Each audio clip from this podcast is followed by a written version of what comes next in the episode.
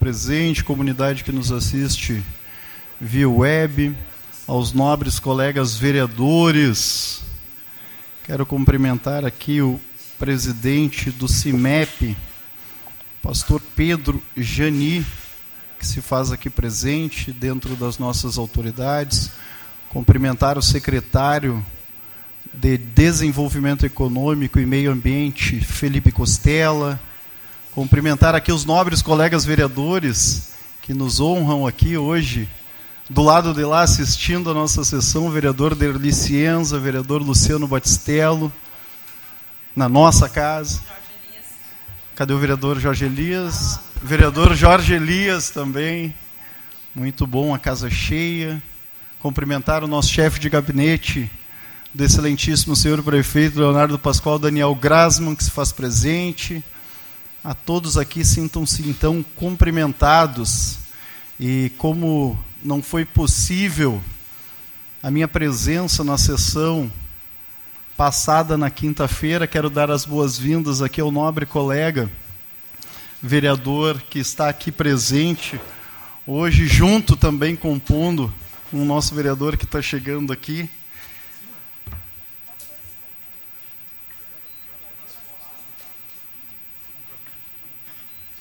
aos vereadores então do ZIC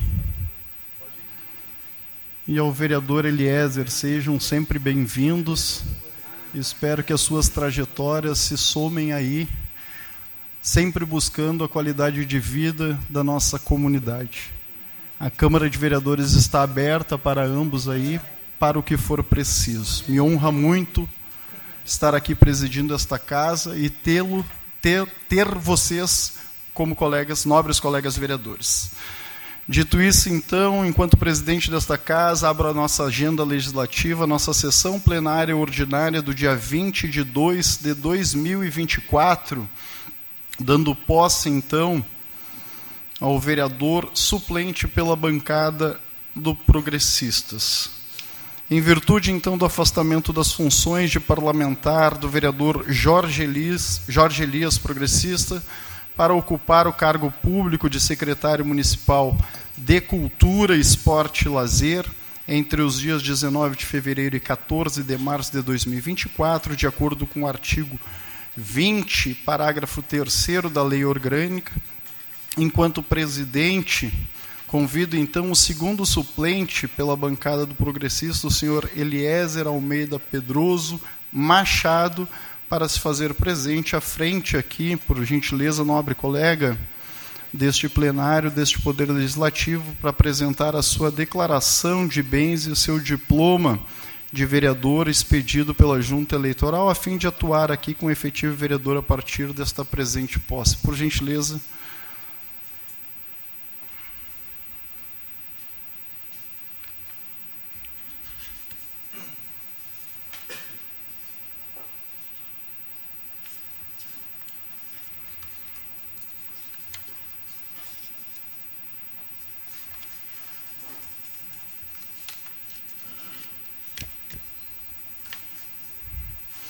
De acordo, então, em conformidade com os documentos apresentados em cumprimento ao artigo 12, parágrafos 4, 6, 9 e 10 da Lei Orgânica Municipal, em conformidade, convido então o senhor Eliezer Almeida Pedroso Machado a colocar a mão e o braço direito estendidos voltados para as bandeiras nacional, do Estado e do município, repetindo a seguinte leitura. Prometo cumprir a lei orgânica do município de Esteio. Prometo cumprir a lei orgânica do município de Esteio. Respeitar a Constituição Federal. Respeitar a Constituição Federal. E a Constituição Estadual. E a Constituição Estadual.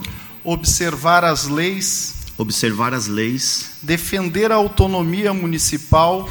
Defender a autonomia municipal. E exercer com honra e exercer com honra, lealdade, lealdade e dedicação e dedicação o mandato que me foi conferido, o mandato que me foi conferido, trabalhando pelo engrandecimento trabalhando pelo engrandecimento do município, do município e o bem-estar da sua população. E o bem-estar da sua população.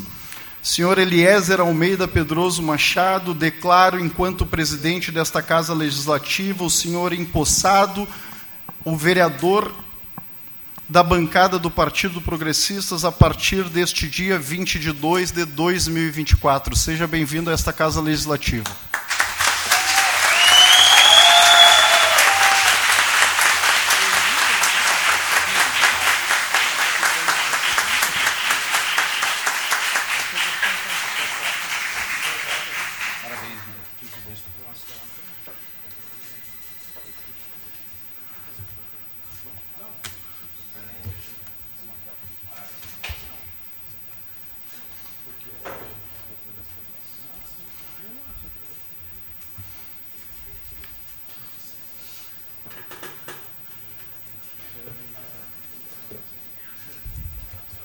Convido então nosso empossado nobre colega vereador Eliezer para fazer o seu pronunciamento aqui oficial na nossa Câmara de Vereadores.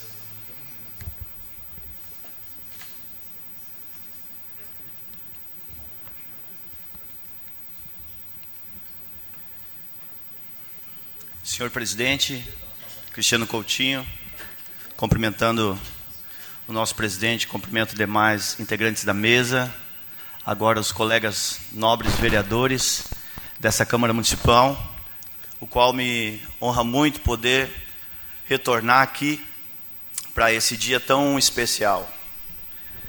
Pensei diversas vezes no que escrever, mas me permiti deixar que o coração tomasse conta desse momento, que é um momento de emoção, não é um momento simplesmente pessoal, mas sim a coroação de um trabalho coletivo em construção, feito por muitas mãos, e não qualquer mãos, mas mãos qualificadas e, sobretudo, a mão que tem o poder de nos abençoar, a mão de Deus.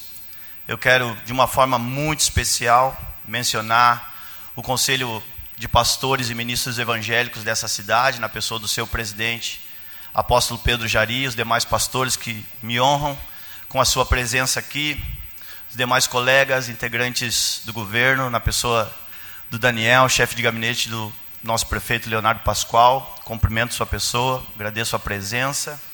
Cumprimento também Felipe Costela, secretário municipal, em seu nome todos os integrantes do governo. Cumprimento ainda uh, com muito carinho o vereador Derli, que teve a sensibilidade e o entendimento de que o mandato de vereador só é possível por conta de legendas que o tornam possíveis.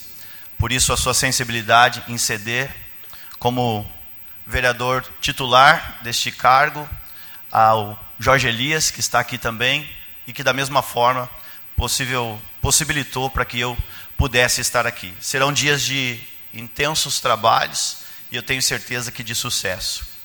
De uma forma mais especial ainda, cumprimentar a pessoa que me ajudou a construir essa, essa trajetória, minha querida e amada esposa Josiane Machado, também os nossos filhos, a Nicole e o Nicolas, meus amigos, irmãos e pessoas que nós temos um carinho muito especial. E eu quero agradecer a presença de cada um de vocês, meus familiares meus amigos. É um momento de agradecimento, mas é um momento também de reforçar a responsabilidade que nós temos, quanto parlamentares, por legislar, não em causa própria, mas pela causa do próximo. Nós temos muito certo o ensinamento que nós recebemos, que nós devemos uh, assumir o compromisso. E certa vez alguém ensinou Jesus ensinou que maior é aquele que serve. Por isso, ocupar essa posição, muito mais do que o cargo de vereador, é ocupar a posição de alguém que serve, que serve o próximo, que serve a comunidade, a minha cidade, a cidade de Esteio. Meu muito obrigado mais uma vez.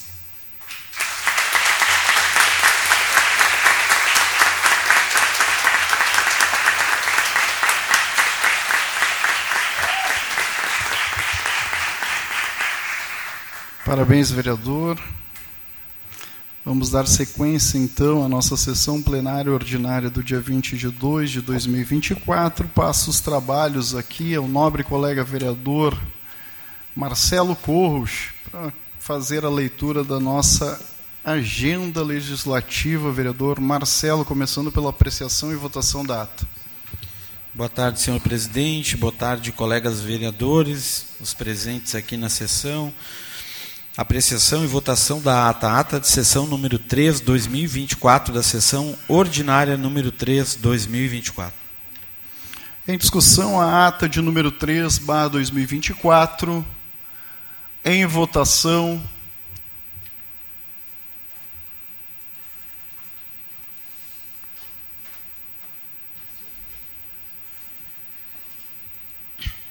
Aprovado. Seguimos agora com as correspondências recebidas. Vereador Marcelo Corros. Correspondências recebidas. Ofício da Corsã em resposta ao requerimento para outros órgãos número 21/2024 desta casa. Ofício da Corsã em resposta ao ofício 31/2024 desta casa. Ofício 2278/2024 do TRE em resposta ao ofício 738/2023 desta casa. Ofício da Corsã em resposta ao requerimento para outros órgãos número 21/2024 desta casa. Projeto de Lei Executivo número 23/2024, que autoriza a abertura de crédito suplementar no orçamento da administração direta do município de Esteio, de autoria do Poder Executivo Municipal. Seriam estas as correspondências. Obrigado, vereador Marcelo Coach. Passamos então agora à apresentação dos pedidos de providência. Pedidos de providência do gabinete da vereadora Fernanda Fernandes. Pedidos de providência número 116 e 115. Em discussão, os pedidos de providência da nobre colega vereadora Fernanda Fernandes. Seguimos. Pedidos de providência do gabinete do vereador Cláudio Luciano Duzic. Pedidos número 114, 120 e 117. Em discussão, os pedidos de providência encaminhados pelo nobre colega vereador Cláudio Duzic. Seguimos. Pedidos de providência do gabinete vereador Cristiano Coutinho, pedidos números 110 e 111. Em discussão, os pedidos de providência deste vereador Cristiano Coutinho. Seguimos. Pedidos de providência do gabinete Fernando Luz, pedidos números 119 e 118. Em discussão, os pedidos de providência encaminhados pelo nobre colega vereador Fernando Luz. Seguimos. Pedidos de providência do gabinete vereador Francisco Alves, pedidos números 100, 98, 99, 125, 108, 107, 106, 105, 104, 103, 102, 101, 123, 124, 109, 122, novamente aqui. Em discussão, os pedidos de providência encaminhados pelo nobre colega vereador Francisco Alves. Seguimos. Pedido de providência do gabinete do vereador Gilmar Rinaldi, pedido de providência número 121. Em discussão, pedido de providência encaminhado pelo nobre colega vereador Gilmar Rinaldi. Seguimos. Pedido de providências do gabinete do vereador Santo Severo, pedidos números 113 e 112. Em discussão, os pedidos de providência encaminhados pelo nobre colega vereador Sandro Severo. Senhoras e senhores, então esses foram os pedidos de providências apresentados pelos nobres colegas vereadores. Passamos agora à apresentação e votação das demais proposições. Demais proposições, senhor presidente, começamos com o requerimento do projeto de urgência número 4, 2024. Os vereadores que abaixo subscrevem requerem, após cumpridas as formalidades regimentais e ouvidos do douto plenário, seja dado regime de urgência aos seguintes projetos de lei. Projeto de lei executivo número 16, 2024. Cria vaga para o cargo de provimento efetivo de agente comunitário da saúde na estrutura administrativa do Poder Executivo, autoria Poder Executivo Municipal. Projeto de Lei Executivo número 17 de 2024 cria vaga para o cargo de provimento efetivo de gestor pedagógico no quadro de cargos que compõem a carreira do magistério do município de Esteio. Autoria Poder Executivo Municipal. Projeto de Lei Executivo número 20 de 2024 autoriza a abertura de crédito suplementar no orçamento da administração direta do município de Esteio. Autoria Poder Executivo Municipal. e projeto de lei executivo número 21/2024, que altera a lei municipal 8549 de 6 de setembro de 2023, de autoria do Poder Executivo Municipal. Projeto de Lei Executivo número 22/2024 altera a Lei Municipal 7872 de 4 de agosto de 2021. Autoria Poder Executivo Municipal. Em discussão, requerimento projeto de urgência de número 4/2024. Em votação.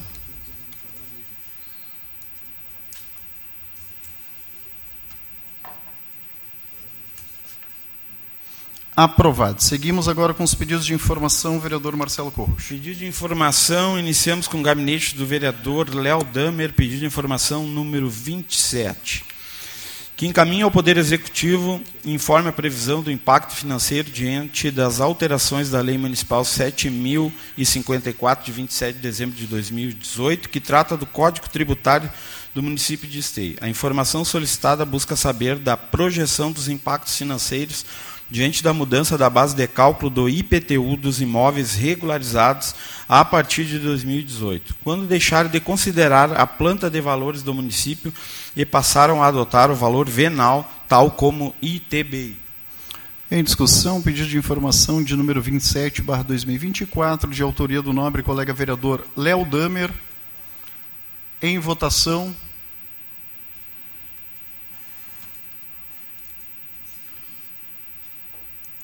Aprovado. Seguimos. Pedido de informação, gabinete vereador Gilmar Rinaldi, de número 28, que seja enviado ofício ao senhor prefeito Esteio, solicitando informações sobre a situação dos sistemas de ar-condicionado das escolas municipais, conforme segue. Qual é a situação atual dos projetos de instalação e manutenção dos sistemas de ar-condicionado em cada uma das escolas municipais? Em quais escolas os sistemas de ar-condicionado já estão instalados em pleno funcionamento. Nas escolas onde os sistemas de ar-condicionado ainda não foram instalados ou estão indisponíveis, quais são os planos e prazos para sua implementação e regularização? Existe alguma normativa ou diretriz da Secretaria de Educação ou da Prefeitura Municipal que estabeleça regras para o uso dos sistemas de ar-condicionado nas escolas?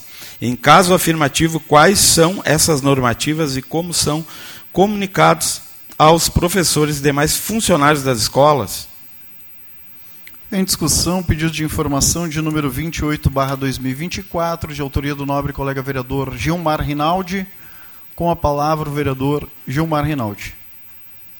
Só antes de o senhor usar a palavra, quero parabenizar uma das servidoras que estão está de aniversário hoje, a Luana. Parabéns, Luana, já que eu cito aqui os servidores aqui no dia.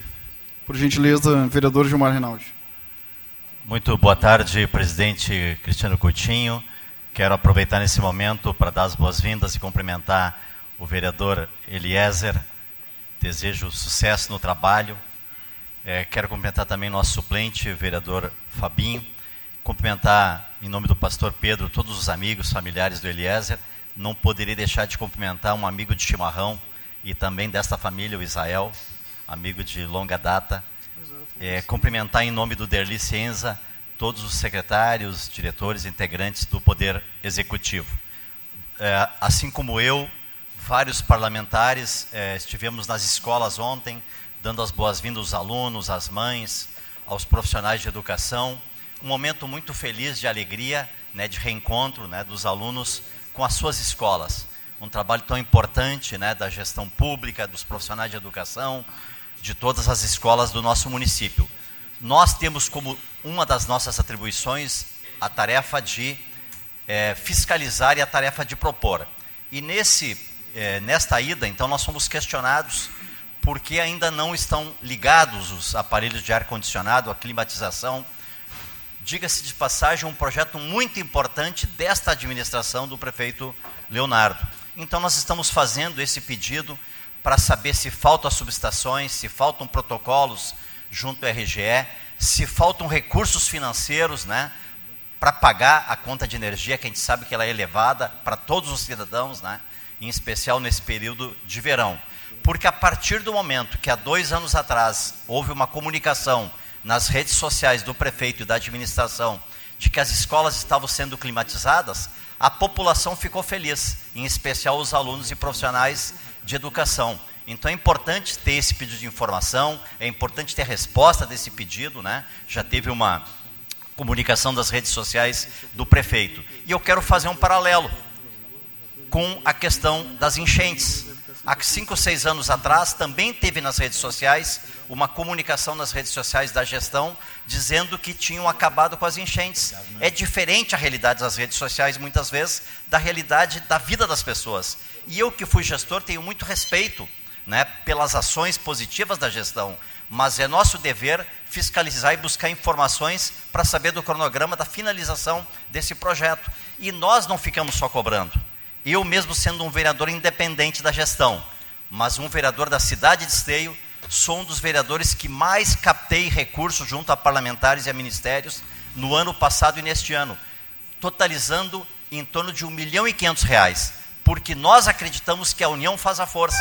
Meu pai já me ensinava isto. E nós precisamos então colaborar, apoiar, mas também fiscalizar. Porque as mães nos cobram, os alunos nos cobram e nós devemos dar uma resposta condizente. Muito obrigado, vereador Gilmar. Com a palavra, o nobre colega vereador Léo Damer.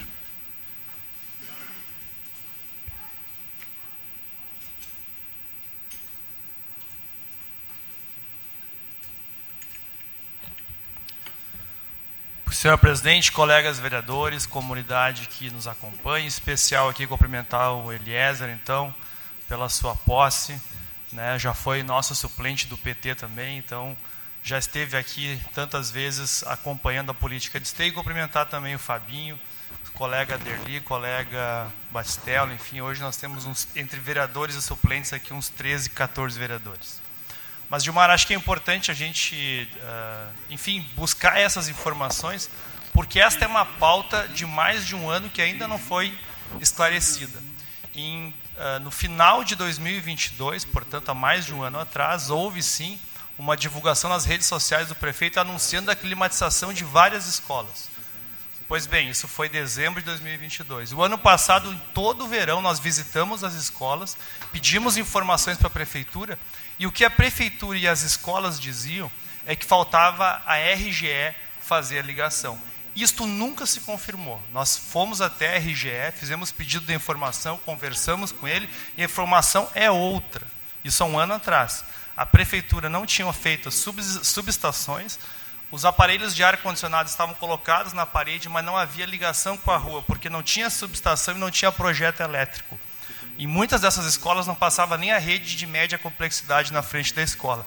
E a RGE disse que faria isso quando tivesse com os projetos prontos, em condições de ligar, e que estava no colo da prefeitura a solução, resolver este problema, e não da RGE. Era um jogo de empurra-empurra. Pois bem, passado um ano, passado um ano, esse problema ainda não se resolveu. E eu venho aqui afirmar, há um ano atrás a RGE já disse, é a prefeitura que não liga. Estou dizendo informação oficial da RGE, eu tenho documentos que comprovam isso há mais de um ano. Portanto, ainda não há climatização porque a prefeitura não fez o projeto elétrico, não tem as redes de média complexidade, não tem as subestações. E o mais grave, por conta do rombo do orçamento do final do ano passado, as escolas foram orientadas a não ligar nem os ventiladores. Algumas, aquelas que têm ar-condicionado, não podiam ligar. E nem os ventiladores, porque é, tinha que fazer economia no orçamento, enfim, de 25% em várias secretarias, e isso atingiu a educação. Então, é, esperamos que venha uma resposta e que venha a resposta real. Por que, que a prefeitura ainda não ligou os aparelhos de ar-condicionado na rede elétrica?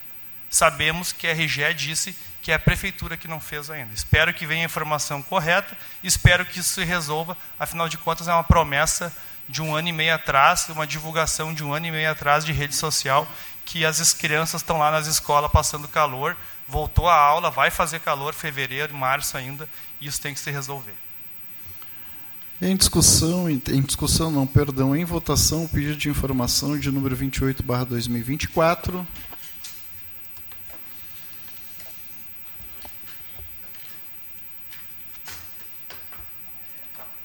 Aprovado. Seguimos. Pedido de informação número 29 do gabinete do vereador Marcelo Corros.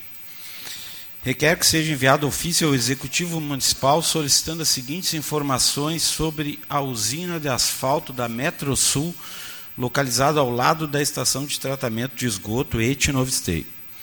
Considerando que nos termos do artigo 3 da Resolução 237 de 1997 do Conselho Nacional do Meio Ambiente, a licença ambiental para empreendimentos e atividades consideradas efetivas ou potencialmente causadoras de significativa degradação do meio ambiente depende de prévio estudo de impacto ambiental e respectivo relatório de impacto sobre o meio ambiente, ao qual dar-se-á publicidade garantida a realização de audiências públicas, quando couber, de acordo com a regulamentação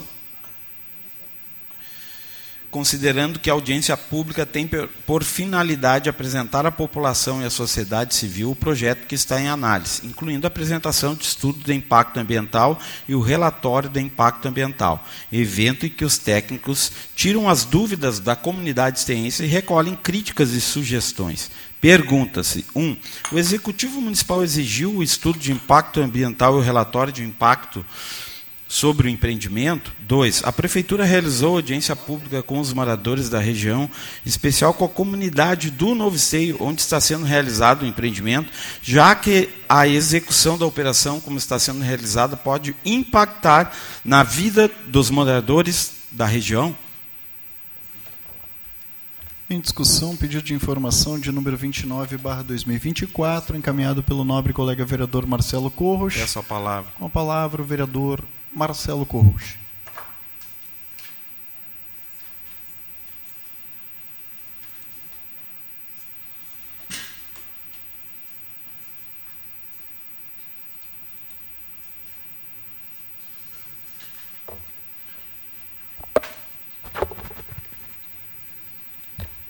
Senhor presidente, colegas vereadores, cumprimentar o Eliezer, seja bem-vindo a essa casa, cumprimentar os colegas vereadores que estão presentes. É, senhor presidente, hoje eu tenho vários pedidos de informação né, sobre o aterro que está sendo realizado ao lado da ET do Novo Esteio.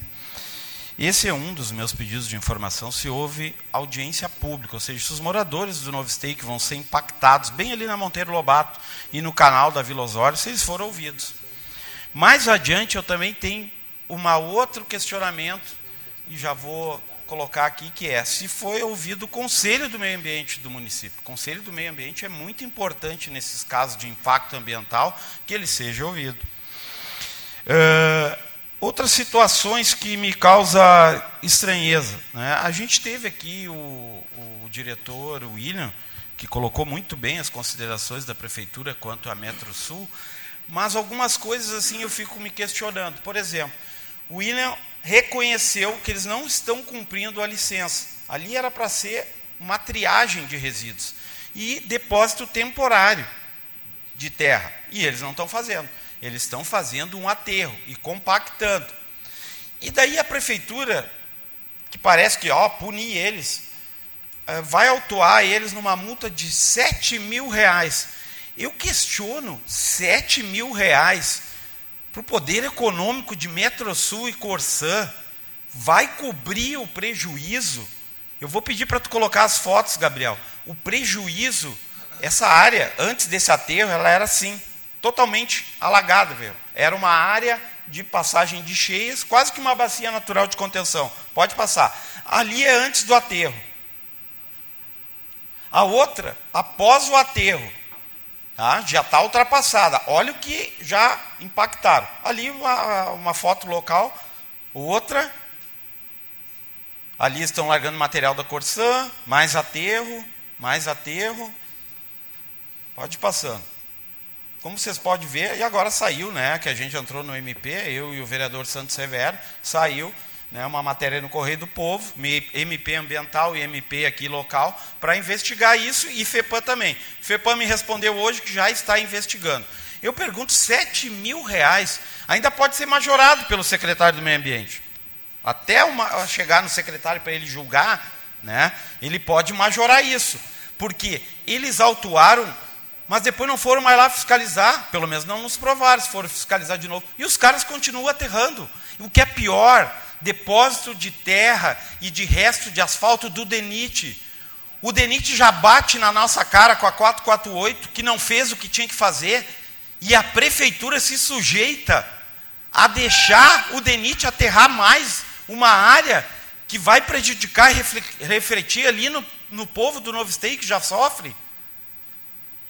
Está faltando, gente, mais seriedade. Discurso de que é combater a enchente é uma coisa, a prática é outra.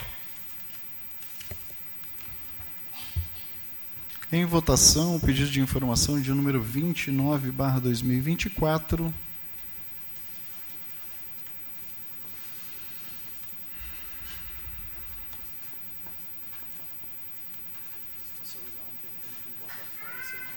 Aprovado. Seguimos, vereador. Pedido de informação também do gabinete do vereador Marcelo Corroche, número 30.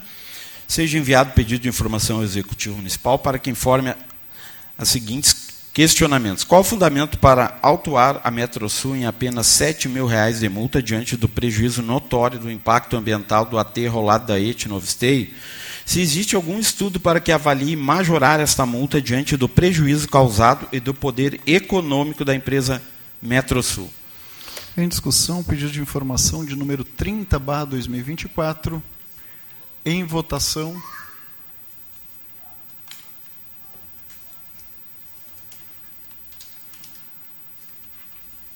Aprovado. Seguimos.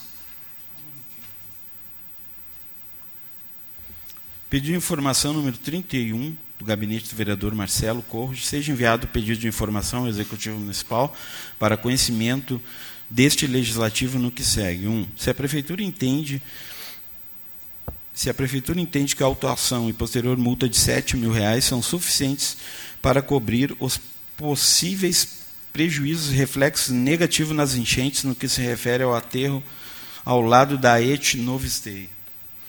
Em discussão, pedido de informação de número 31, barra 2024. Em votação.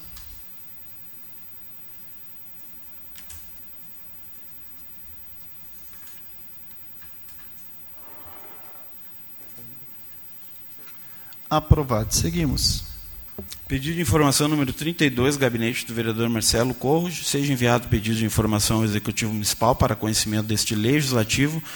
Como a Prefeitura permitiu um aterro ao lado da ET sem saber qual o projeto de amortização de águas da chuva por parte da Metrosul?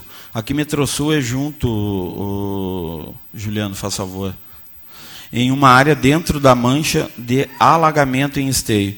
E se me permite, senhor presidente, com a concordância dos vereadores, eu tenho que acrescentar mais um questionamento nesse pedido de informação. Por gentileza. O conselho, Juliano, item 2, o conselho do município, o conselho municipal do meio ambiente, Coman, foi consultado para esta obra e se foi informado ao Conselho que a obra em questão trata-se de uma usina de asfalto na predita área ao lado da ET Novo Esteio. Certo? Anotou, Juliano. Com as devidas autor... É, eram isso. Eu não vou falar. Não vou Com a devida atualização, então, aqui do nobre colega vereador Marcelo Cojo, coloco em discussão o pedido de informação de número 32, barra 2024, em votação.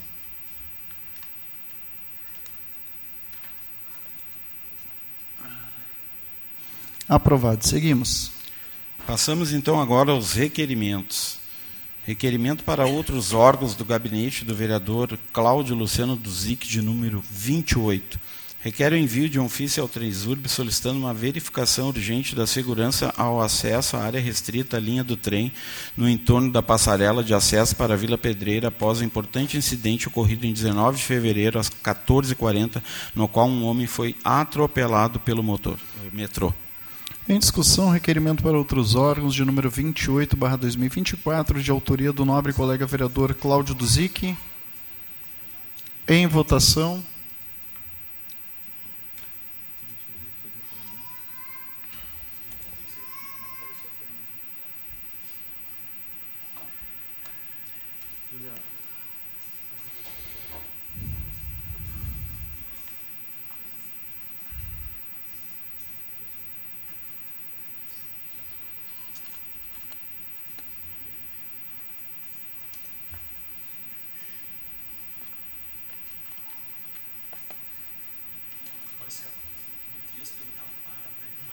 Aprovado. Seguimos. No teu?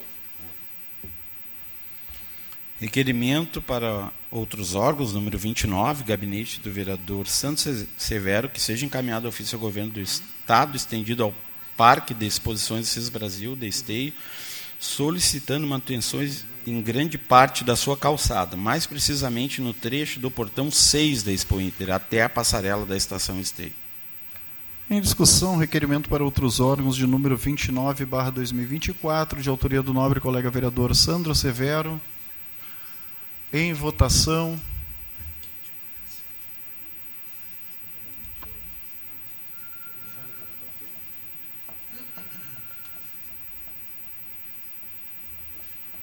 Aprovado. Seguimos.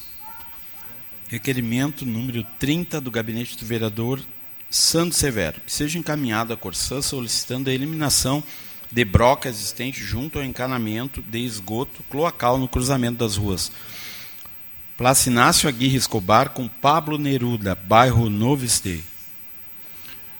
Em discussão, o pedido, o requerimento para outros órgãos de número 30, barra 2024, de autoria do nobre colega vereador Sandro Severo. Em votação.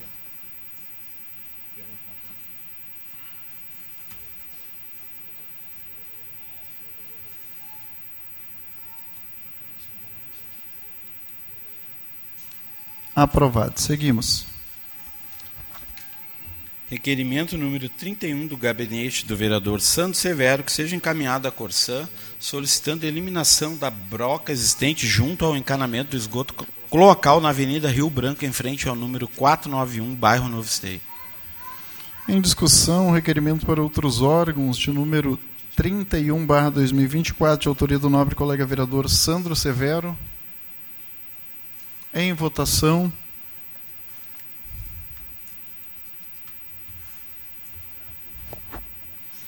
Aprovado. Seguimos. Requerimento para outros órgãos, número 34, gabinete do vereador Marcelo Corroge. Que seja enviado requerimento para a FEVAL, instituição de ensino, para que a mesma informe qual o valor que será investido na construção do Hub Agro no Parque Assis Brasil em Esteio. Recentemente, a Prefeitura de Esteio anunciou a construção no valor de R$ 595.400 em parceria com a faculdade. Em discussão, requerimento para outros órgãos de número 34, barra 2024, de autoria do nobre colega vereador Marcelo Corros. Com a palavra, o vereador Marcelo Corros.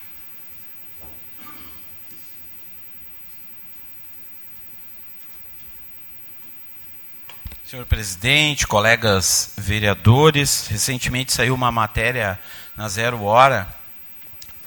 Tem a imagem, Gabriel? Saiu uma matéria na Zero Hora é, sobre a parceria do, do. Não, não é essa. Ah, então deixa, deixa. A parceria do, da prefeitura com a Fevale para a construção né, ao lado ali da casa de esteio do Hub Agro. Né? Será um espaço para agronegócio, né? e no valor de 500 mil e alguma coisa, 500 mil reais, enfim. Mas uh, eu tenho esse questionamento, porque eu sei que a vereadora Fernanda, semana passada, fez um pedido de informações, e eu tenho essa mesma preocupação, até se alguém souber e puder falar aqui na tribuna, seria interessante. Se vai sair algum real do município de Esteio. Porque se sair algum real do município de Esteio, eu tenho que fazer alguns questionamentos. Primeiro, Esteio tem dois fazendeiros, dois, dois, que plantam arroz, lá no lado do, do parque, dois. Né? Então eu fico pensando que tipo de negócio, por exemplo, esses dois fazendeiros né, do agronegócio vão poder utilizar desse espaço. O outro questionamento que eu faço, a Fevale é lá em Novo Hamburgo. Eu não sei se é coincidência, mas é lá em Novo Hamburgo. Né? Então eu, eu, eu quero saber mais desse projeto e eu espero realmente que desses 500 mil reais a prefeitura entre só com o projeto. Espero que seja isso. Que não entre com, com outros recursos, né? porque a situação financeira da prefeitura não, não está muito boa para isso. Não está nada boa para isso. Né? Nós temos vários vereadores aqui que seguidamente fazem questionamentos sobre atraso de pagamentos no Hospital São Camilo, atraso de pagamentos de fornecimento, atraso de pagamento de INSS. Então, eu entendo, né, e ultimamente aqui na política de esteio tem muita gente trabalhando com o Si, né? o Si virou quase uma certeza, então eu estou no Si também. Se tiver investimento de esteio, eu não posso concordar. Não num espaço desse. Nós temos outras prioridades. Como eu vi levantarem essa semana, saúde, luta contra as enchentes, que aliás tinha uma rubrica de só 100 reais e que esses vereadores, junto com a comunidade, conseguiram aumentar bem mais o valor. Né? Então, essas prioridades que eu questiono. Né? No mundo do si, no mundo de surfar a onda do que a gente não tem certeza, então eu também questiono. Questiono porque a comunidade de esteio precisa de um esclarecimento desta parceria. E eu vou cobrar. Com a palavra, nobre colega vereadora Fernanda Fernandes.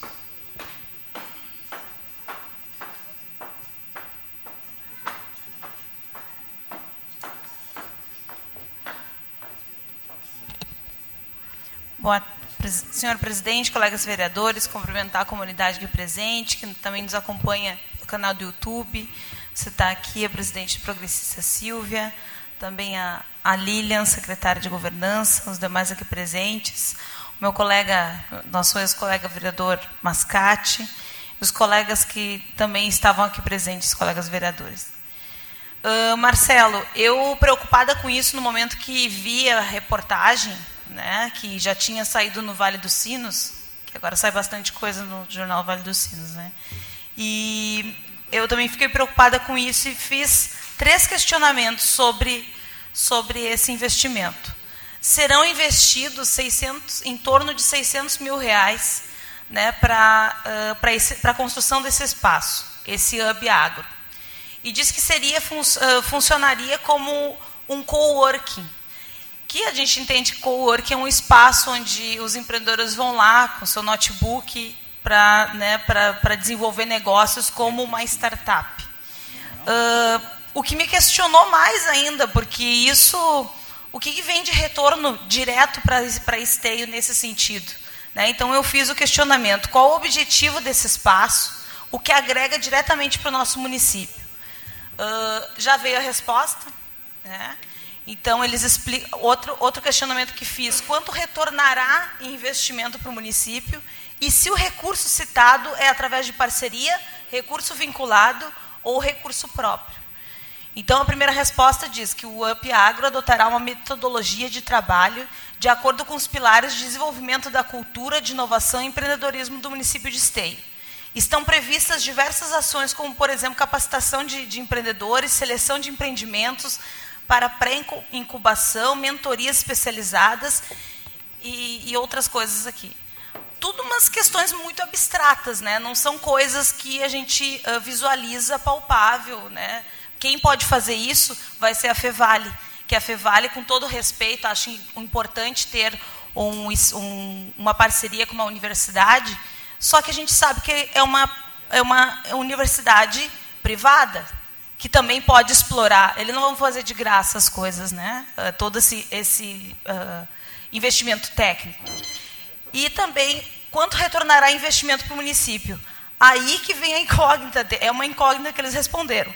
Não é possível definir antes uh, do processo de seleção dos projetos a serem pré-incubados ou incubados no espaço.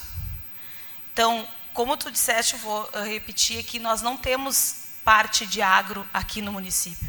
Nós recebemos uma vez por ano, ao longo de uma semana, alguns investimentos que retornam para o município, conforme uh, os negócios fechados na, do, ao longo da Expo Inter.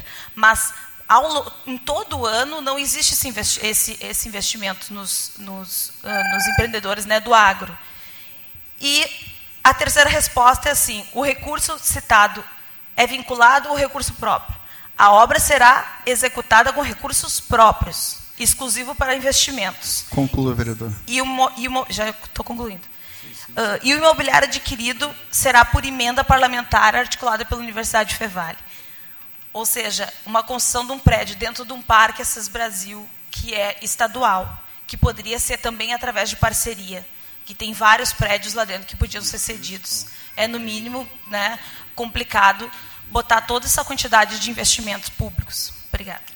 Com a palavra o vereador Gilmar Rinaldi.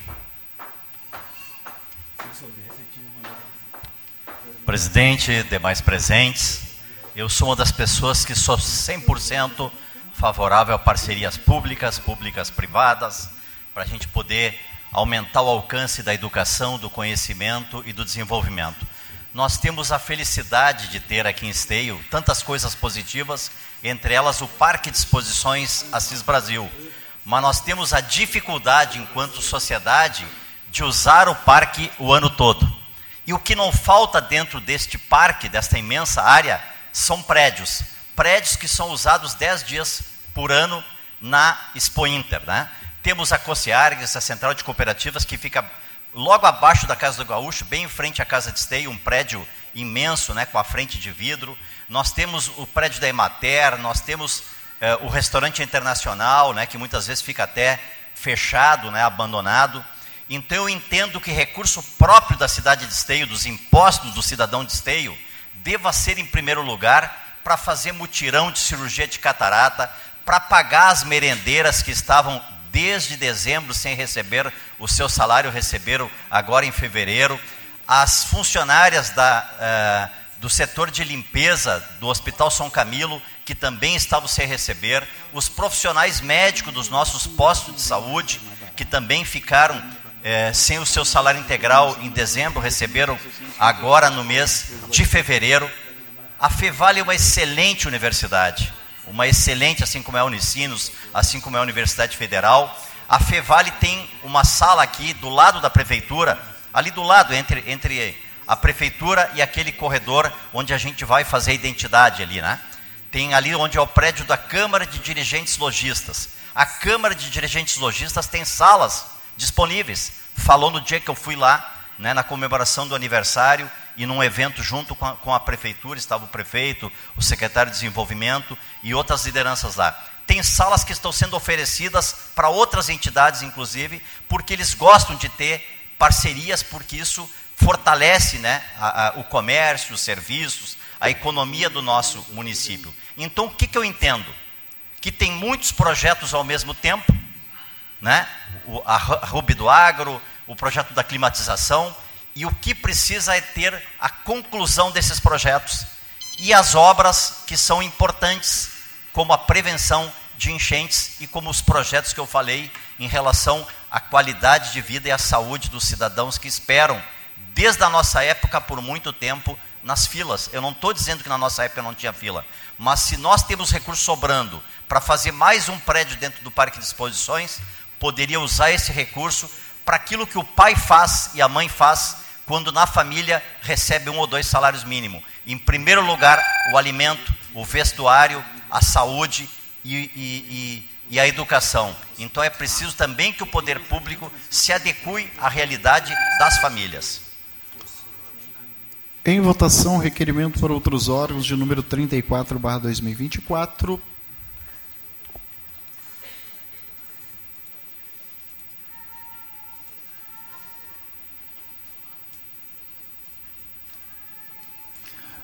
Aprovado. Seguimos. Requerimento para outros órgãos, número 35, 2024, gabinete vereador Marcelo Corros. Seja enviado requerimento para a Metrosul para que informe se o aterro que está sendo feito ao lado da ET, Novo Esteio, com o recebimento de material do DENIT e da Corsã, terá algum tipo de amortização das águas de grandes precipitações que evite sobrecarregar o canal da Vila Osório, a rua Monteiro Lobato, no Novo Esteio. A cota liberada aqui é separado, viu? A cota liberada pela prefeitura de Esteio é bem maior que a cota, de novo separado, destes dois trechos. Em discussão, requerimento para outros órgãos de número 35/2024, de autoria do nobre colega vereador Marcelo Corros. Em votação.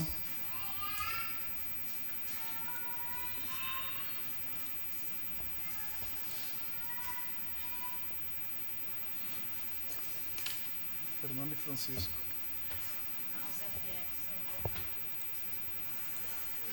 Aprovado. Seguimos.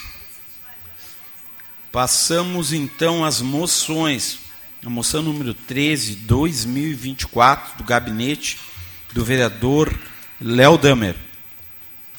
Moção de apoio à instalação da CPI para investigar as recorrentes falhas no serviço público concedido de distribuição de energia elétrica. A presente moção visa sensibilizar os deputados e as deputadas estaduais para assinar o requerimento de instalação da comissão parlamentar de inquérito para investigar as responsabilidades das concessionárias de energia elétrica, CE Equatorial e RGE, diante das falhas de prestação de serviço concedido pelo. Ah, não? Tu vai falar? Desculpe, então.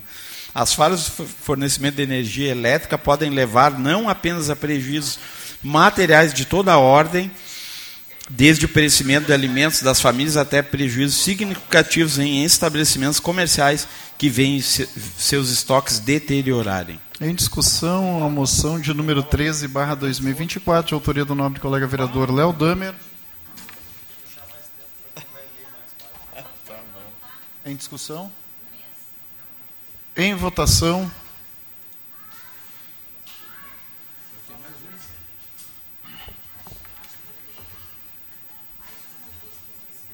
Aprovado. Seguimos. Moção número 14, do gabinete do vereador Cláudio Luciano Duzic. Moção de congratulações ao jovem William Soares de Figueiredo, portador de artrogripose múltipla congênita, e seus pais Rafael e Angélica. Em discussão, moção de número 14, barra 2024, de autoria do nobre colega vereador Cláudio Duzic. Acho que ele pediu a palavra. A palavra. Com a palavra, o nobre colega vereador Cláudio Duzic.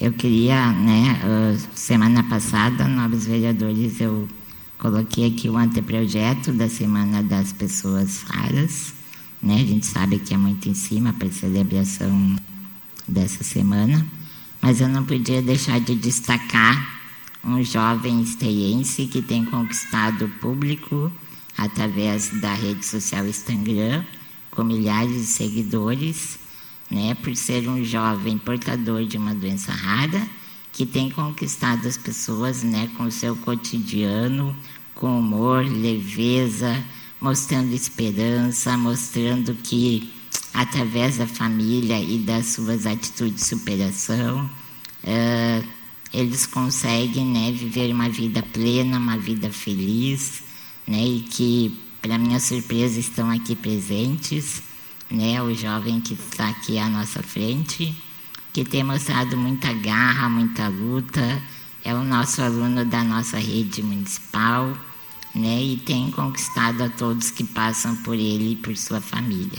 Então, quero parabenizar a família, a William, né, por toda essa dedicação de compartilhar conosco, compartilhar com as pessoas, compartilhar o, com o público um cotidiano que podia ser pesaroso, poderia ser difícil. E claro que eu sei, como vocês sabem, as dificuldades têm, vêm os momentos de tristeza, de, de desespero, mas transformar isso em humor, em leveza, em amor, em esperança ao, por, ao próximo, uh, tem feito o destaque né, do William.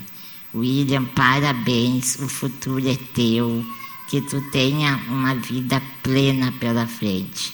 Né? E se for ou não quebra de protocolo, mas Gostaria de convidar todos a uma salva de palmas para o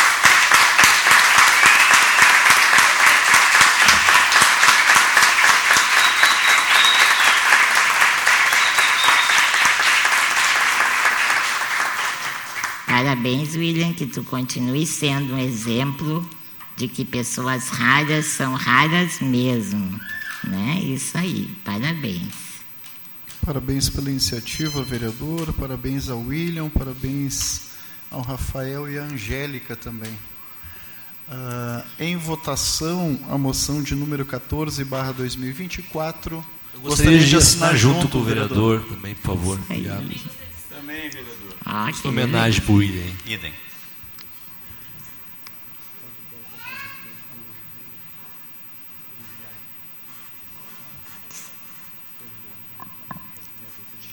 Aprovado. Seguimos então, vereador Marcelo. Moção número 15, também do gabinete do vereador Cláudio Luciano do ZIC.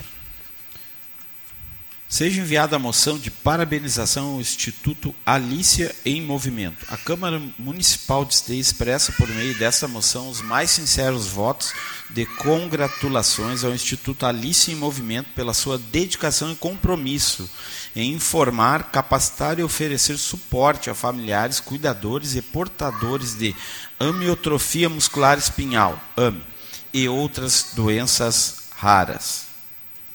Em discussão, a moção de número 15, barra 2024, de autoria do nobre colega vereador Cláudio Duzic.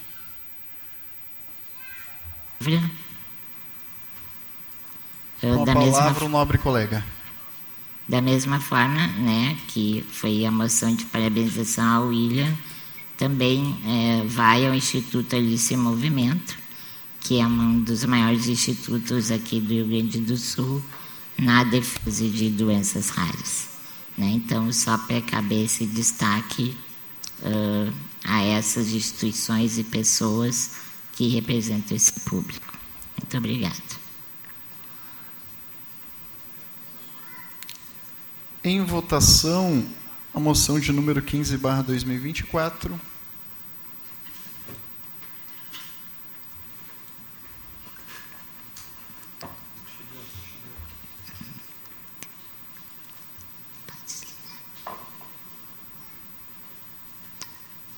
Aprovado. Seguimos.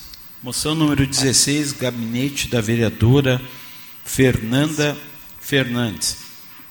Moção de apoio a ser encaminhada ao excelentíssimo presidente do Senado Federal, Rodrigo Pacheco, e para o senador Nelson Trade, em apoio ao PL 7-2024, apresentado pelo senador Nelson, solicitando direito de acomodação em ala ou leite separados dos demais gestantes as parturiente de natimorto ou que tenha sido diagnosticada com óbito fetal. O projeto busca garantir o mínimo de humanização na assistência hospitalar, que garanta saúde mental e dignidade à mulher que acabou de passar pelo momento mais traumático de sua vida. Precisamos conferir a elas um leito ou ala em separado das demais gestantes.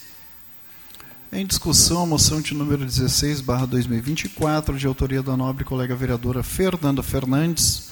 Com a palavra, a vereadora Fernanda Fernandes.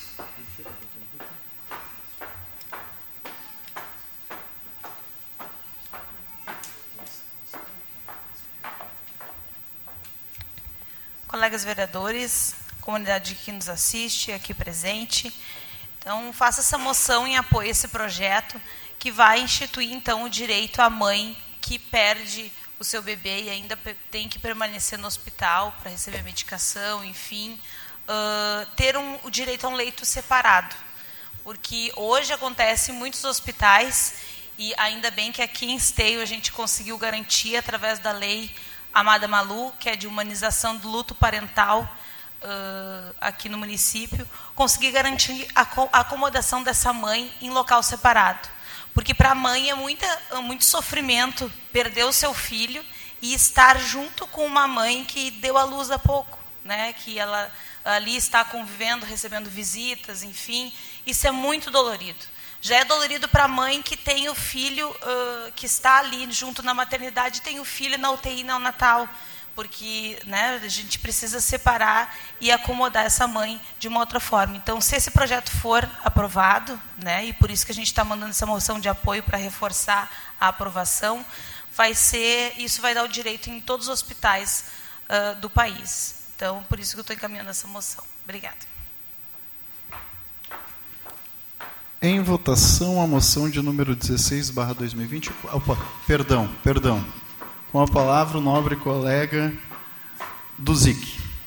Eu quero também assinar junto, Fernanda, e te apoiar também, porque uh, dentro de hospitais e como psicóloga, sei como o momento de luto é um dos piores momentos para qualquer pessoa.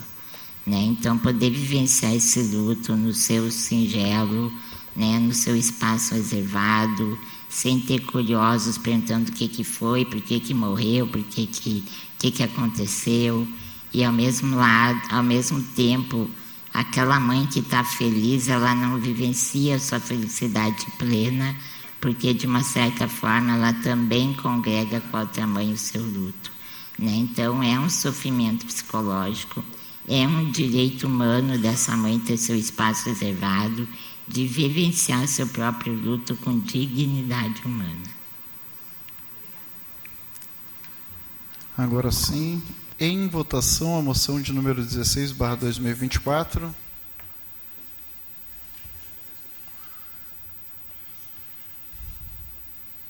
Seguindo, então, a última moção. Só um pouquinho, vereador. Ah, desculpa. Falta a vereadora Fernanda. Agora sim, aprovada a moção. Seguimos, vereador. Seguindo, então, moção de pesar e solidariedade do gabinete do vereador Marcelo Corrot aos familiares do querido colega e amigo advogado Jean Elias. Manifesto as minhas sinceras condolências e profundo respeito, desejando a paz, o consolo e que a força da fé reine no meio de todos os familiares e amigos. Em discussão, a moção de número 17, barra 2024, de autoria do nobre colega vereador Marcelo Corros. Está à disposição. Em votação. Você de assinar junto também, vereador. À disposição.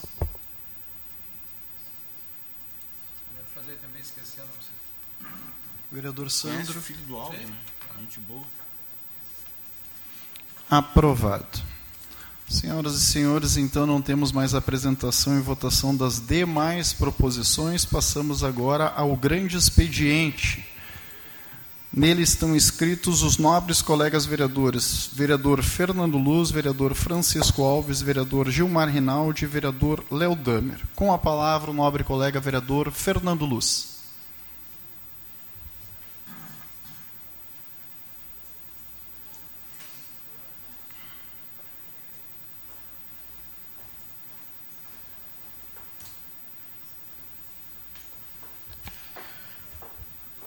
Muito boa tarde a todos.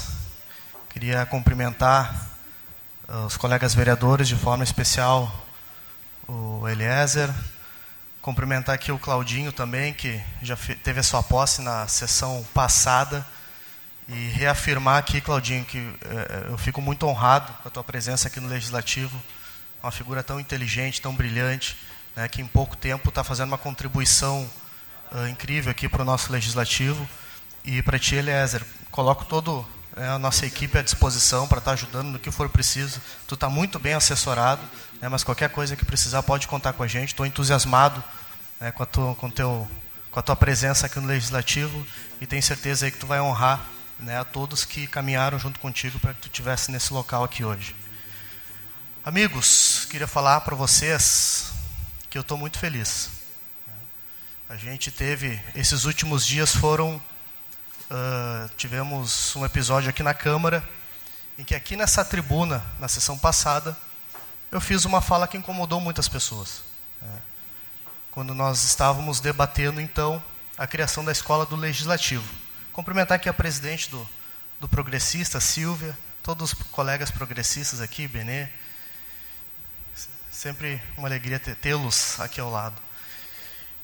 E eu fiz uma fala muito firme e, fiz, e manifestei o meu posicionamento em relação àquele episódio.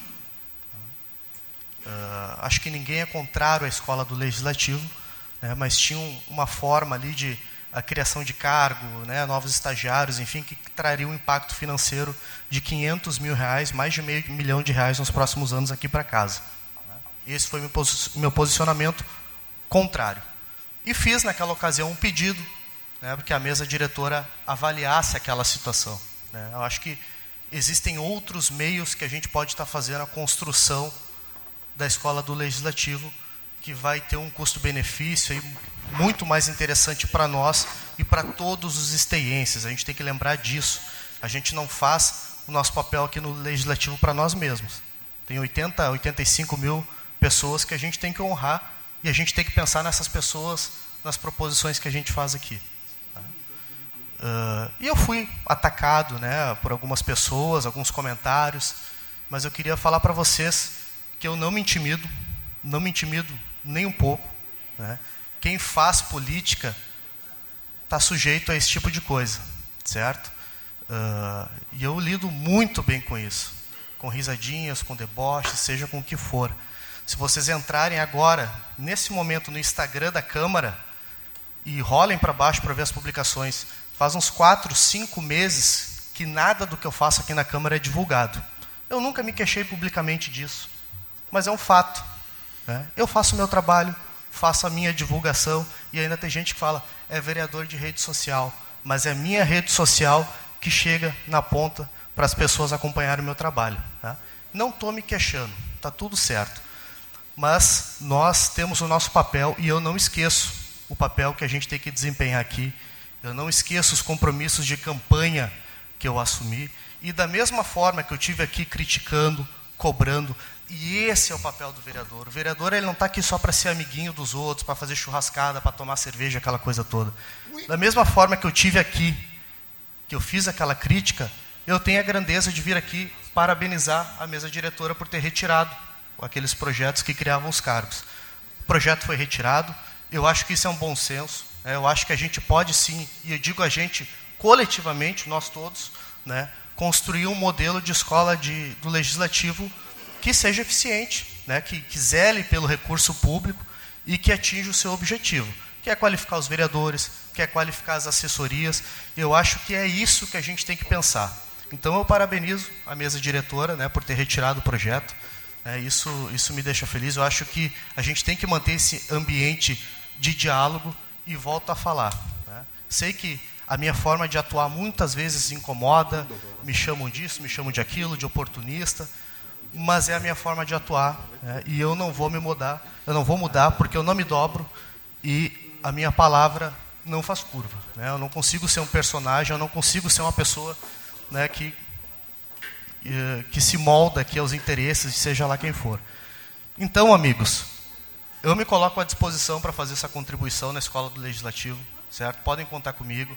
Né? Eu acho que tem muito a ser feito e, e parabenizo mais uma vez a mesa diretora por ter retirado os projetos. Né? E volto a repetir, vou seguir atuando desse jeito. Sei que tem gente que não gosta, enfim, mas eu estou aqui para fazer política de verdade para quem precisa. Tá? Obrigado, um, uma boa tarde a todos.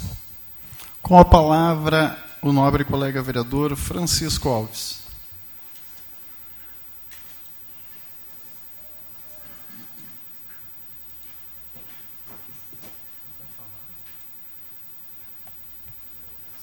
Gostaria de cumprimentar nosso presidente, vereador Cristiano Coutinho, aos colegas vereadores, a nossa vereadora Fernanda Fernandes, ao Fabinho, nosso senhor vereador, a nossa eterna companheira vereadora Dalen, ao Luciano Batistello, a Silvinha, presidente do PP, do Progressista, junto com a turma aí do do Progressista, o meu abraço, minha consideração.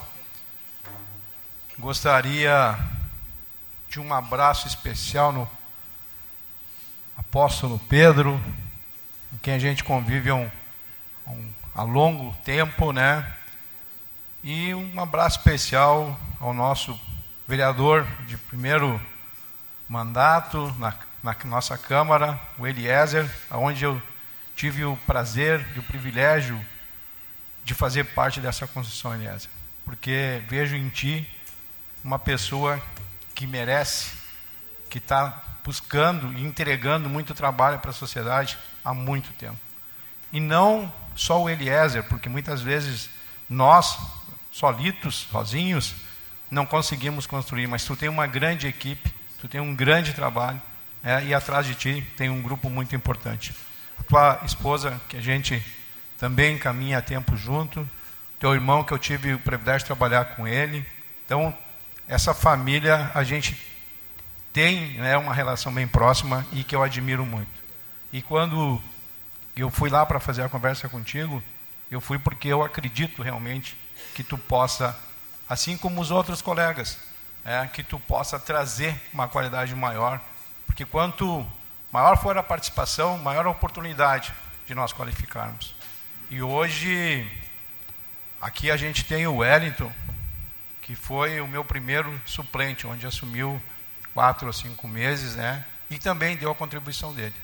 Pois veio a Darlin e agora, em abril, está entrando o Amaro.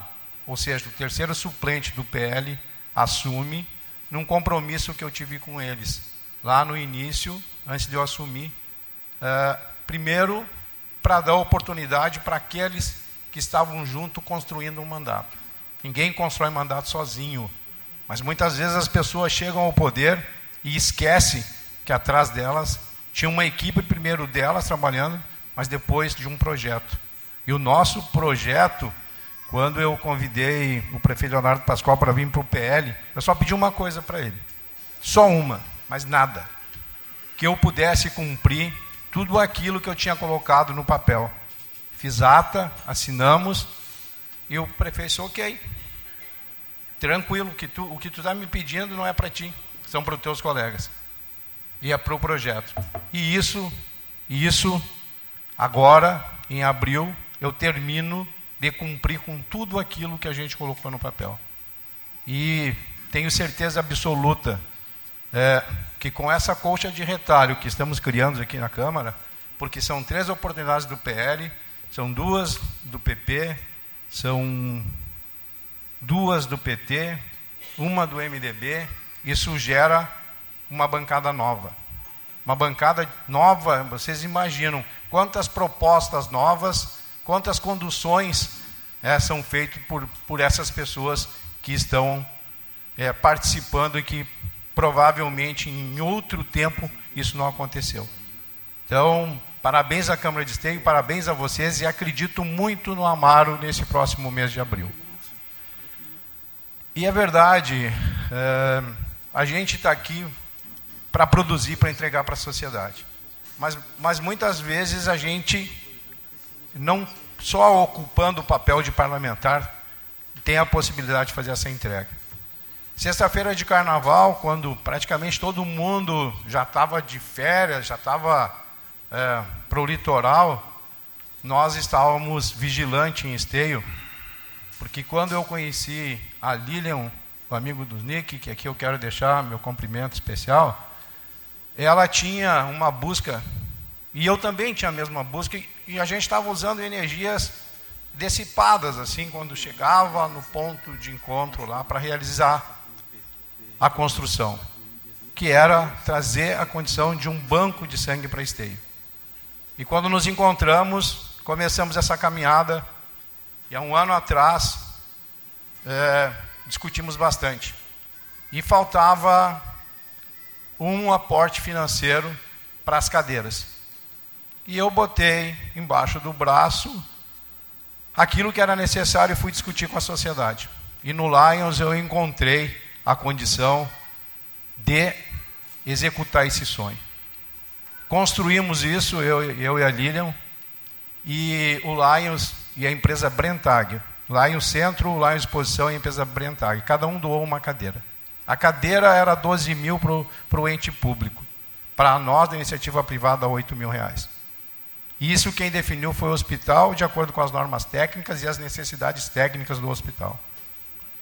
E sábado, as cadeiras chegaram. E que começa agora o passo final, que é a construção do espaço e a qualificação dos profissionais. Mas hoje, eu e com certeza a Lilian, estamos gratificados pelo trabalho que construímos, abrir mão de feriado, discutir valores, preço, discutir, Tati, a entrega trocar o itinerário da entrega, porque ele só chegaria no sábado, aí no sábado não teria ninguém para receber. Né? Então é um, é um trabalho formiguinha, mas que eu tenho certeza absoluta. Vai servir muito à nossa comunidade, muito. Nós temos um trabalho ainda de conscientização, porque vai ser feita a primeira coleta de 15 em 15 dias. As pessoas não estão acostumadas, então nós vamos ter que continuar o nosso trabalho. Mas essa é a nossa missão: servir pessoas. E é para isso que nós estamos aqui. Então, mais uma vez eu desejo sucesso a ti, Eliezer, sucesso a quem está chegando agora, o mês que vem, que é o Amaro, e a ti, Claudinho, parabéns pelo grande trabalho que tu vem fazendo. Obrigado. Com a palavra, o vereador Gilmar Rinaldi. Presidente, quero também aproveitar para cumprimentar o vereador Luciano Batistello, cumprimentar os suplentes, o Amaral, o Wellington, a Dalin, cumprimentar de forma especialíssima aqui, com todo o amor e carinho, o jovem William, trouxe uma alegria, uma energia tão boa de amor, de paz entre nós. Desculpa não ter falado antes.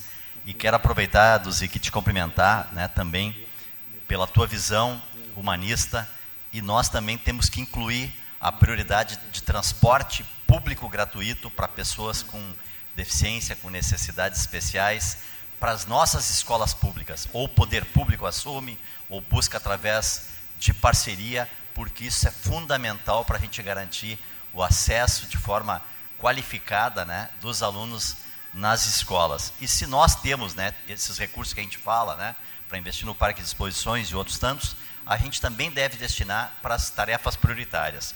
E por falar em tarefas prioritárias, muitos vereadores aqui buscam recursos, né, através dos parlamentares para a PAI. E nós, na sexta-feira, estaremos trazendo o deputado Nilson Marcon para uma visita à PAI, para garantir também, então, uma emenda parlamentar, mais uma vez, já a segunda dele ao longo deste período curto, Léo Damer, né, para poder contribuir com essa nossa entidade tão importante e parceira da educação e da inclusão é, no nosso município. Quero também aproveitar esse momento, vereadores e comunidade, para destacar uma agenda muito importante que eu tive ontem com o prefeito Volmir de Sapucaia. Quero de público aqui agradecer a forma qualificada, republicana, né, como ele tratou as pautas que eu levei até ele, né, as pautas de fronteira, né, dos nossos municípios que praticamente é uma grande metrópole, né, uma cidade é, só, né, os nossos municípios que se emanciparam nos anos 50 da cidade de São Leopoldo e formaram essas grandes importantes cidades, mas nós temos uma fronteira aqui, né, a Clarete, depois do X-Tropical, da Madeireira Canelense, passa a ser Luiz Pasteur e a divisa dos municípios e muitas vezes fica dependendo de um e de outro, mas é importante a gente ter um planejamento, uma parceria efetiva para cuidar melhor desta nossa fronteira, desta nossa divisa. E é importante também nós tratarmos de forma mais objetiva, mais séria, com estudos a questão da drenagem. Né? Eu citava para o prefeito de Sapucaia ontem que o aumento do volume e da velocidade da água do arroio é, Esteio, né, que vem depois da duplicação da RS 118, triplicou, né? que vem aqui em direção à ponte, né, ali da, da, da Madeireira Canelense, que vem aqui em direção à Vila Cruzeiro, que vem em direção à Escola Pasqualini, né? Então esse volume de água aumentou, aumentou a vazão, aumentou a velocidade, e é preciso então que os municípios, né, busquem parcerias de estudos e busquem parceria a partir dos estudos conjuntos, né, dessa grande bacia, porque este é o município mais baixo, né? Vem água do Morro de Sapucaia, vem água de Canoas, vem água do Vale é, dos Sinos e a nossa cidade é a cidade mais baixa que sofre muito mais né, o volume de água, o número de casas, o número de famílias, que vai praticamente do centro aqui até o bairro Três Marias. Né? Isso traz graves prejuízos ao longo de décadas né, para os cidadãos e também para a gestão pública. Né? Quanto a gestão pública tem que investir né, para poder atender as famílias? Quanto a gestão pública tem que disponibilizar do seu orçamento para pagar as ações que as pessoas entram com todo o seu direito na justiça, né? Que isso vira precatório, demora, mas acaba saindo. Então é importante sim a gente buscar a parceria dos municípios, a gente cobrar do governo do estado. E eu falei para o prefeito, não, não quero lhe trazer problema, quero trazer ideias para a gente junto ao Ministério das Cidades buscar recursos que são dos impostos dos cidadãos mas feliz, felizmente agora voltou o Ministério das Cidades com importantes recursos para investir também em drenagem. E ele me citou que Sapucaia apresentou e aprovou projetos na ordem de 28 milhões para recursos de drenagem é, urbana. Né? Então nós também precisamos fazer nossa parte aqui com projetos para a gente buscar então a efetividade dessas parcerias e a minimização dos problemas entre as cidades. Que a gente tenha uma sessão feliz, alegre, né, mais ativa com a participação de todos vocês, mas em especial a ti, William, e a tua família. Um grande abraço, prazer lhe conhecer. Com a palavra, o nobre colega vereador Léo Damer.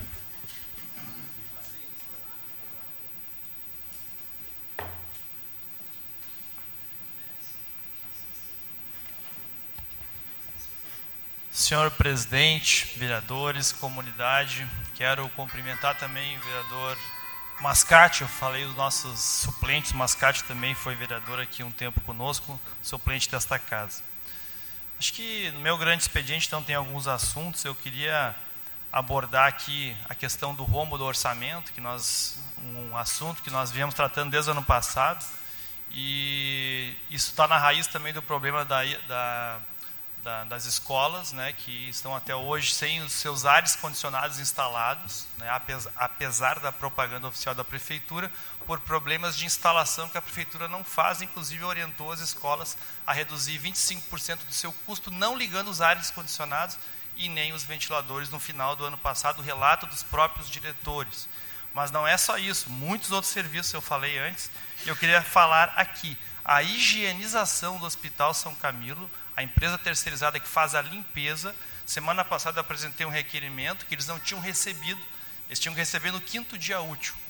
Prometeram antes do carnaval, não pagaram. Pois bem, passou uma semana, ainda não foi pago. Hoje é dia 20, as pessoas que fazem a limpeza dentro do hospital não recebem. Fizeram inclusive uma paralisação, estão trabalhando devagar, pessoas estão saindo, tem que repor. Lembrando, quando não tem uma higienização que funciona dentro de um hospital, ocorre a infecção hospitalar, problemas sérios. Lembrando que no final do ano passado tinha pulga dentro do, da, do bloco obstétrico, centro cirúrgico, não, aliás, centro cirúrgico não, do bloco obstétrico e na maternidade, segundo relato de uma própria enfermeira que eu conversei este ano. Então, nós tratar como uma questão secundária, pagar a higienização do Hospital São Camilo é um, um grave equívoco desta gestão. Queria falar também que as escolas de educação infantil, as escolas infantis contratadas, também têm que re eh, receber até o dia 20. Hoje é dia 20 e não receberam. Mês passado, o atraso foi de 20 dias. Será que vão levar 20 dias de novo para pagar as escolas de educação infantil? Aquelas que têm que abrir as matrículas agora para as crianças? Então, vários serviços não estão sendo pagos e temos que fazer a denúncia aqui. Queria, vereador Marcelo, é dizer que nos preocupa bastante o, o aterro que está sendo feito do lado da ETI, da estação de tratamento de esgoto, lá no bairro Novo Esteio. São 18 mil metros cúbicos de aterro autorizado pela prefeitura numa licença prévia. 18 mil metros cúbicos. Lembrando, a bacia, única ação que o governo apresentou ano passado, a única, de combate aos alagamentos, foi uma bacia de contenção lá no bairro Jardim das Figueiras. 8 mil metros cúbicos. Então tu abre 8 mil metros cúbicos de bacia, mas deixa aterrar 18, mais que o dobro. Entende? Então como é que vai ter combate a enchente se a única ação que foi autorizada, que foi escavar 8 mil metros cúbicos, um aterro que está sendo feito na cidade é o dobro. Então, assim, não tem ação de combate às enchentes dessa forma. É a tal das 18 ações que nos prometeram no final do ano, até hoje não apareceram. Só ideias vagas até hoje não apareceram. O prefeito disse que no final do ano faria um anúncio, até hoje não tem anúncio não captar os recursos do PAC Drenagem. Mas quero também, não vai dar tempo aqui de falar da CPI da Assembleia, uma CPI que, que aprovamos uma moção, mas para investigar a CE Equatorial, e nós temos que discutir aqui a RGE também, um serviço que foi privatizado e vem sendo muito mal prestado. Já vista cada vez que falta luz nesses temporais, o tempo de retorno, em alguns lugares chegando a passar de uma semana. Então, nos preocupa bastante este assunto. Mas queria ainda rapidamente, vereadores, acho que é importante que nós possamos falar sobre a escola legislativa.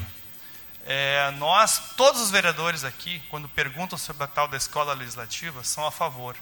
Porque é importante que nós possamos ter um espaço de qualificação, não só dos vereadores e dos seus gabinetes e dos seus assessores, mas também dos servidores da Câmara. Muitas câmaras têm, nós temos que encarar esse assunto como ele é, sem demagogia. Muitas câmaras têm, Novo Hamburgo tem, Porto Alegre tem, é, né? nós temos que buscar a qualificação. Então, se todos os vereadores são a favor, é porque é bom. Achar que faremos uma escola legislativa assim, com custo zero é uma demagogia.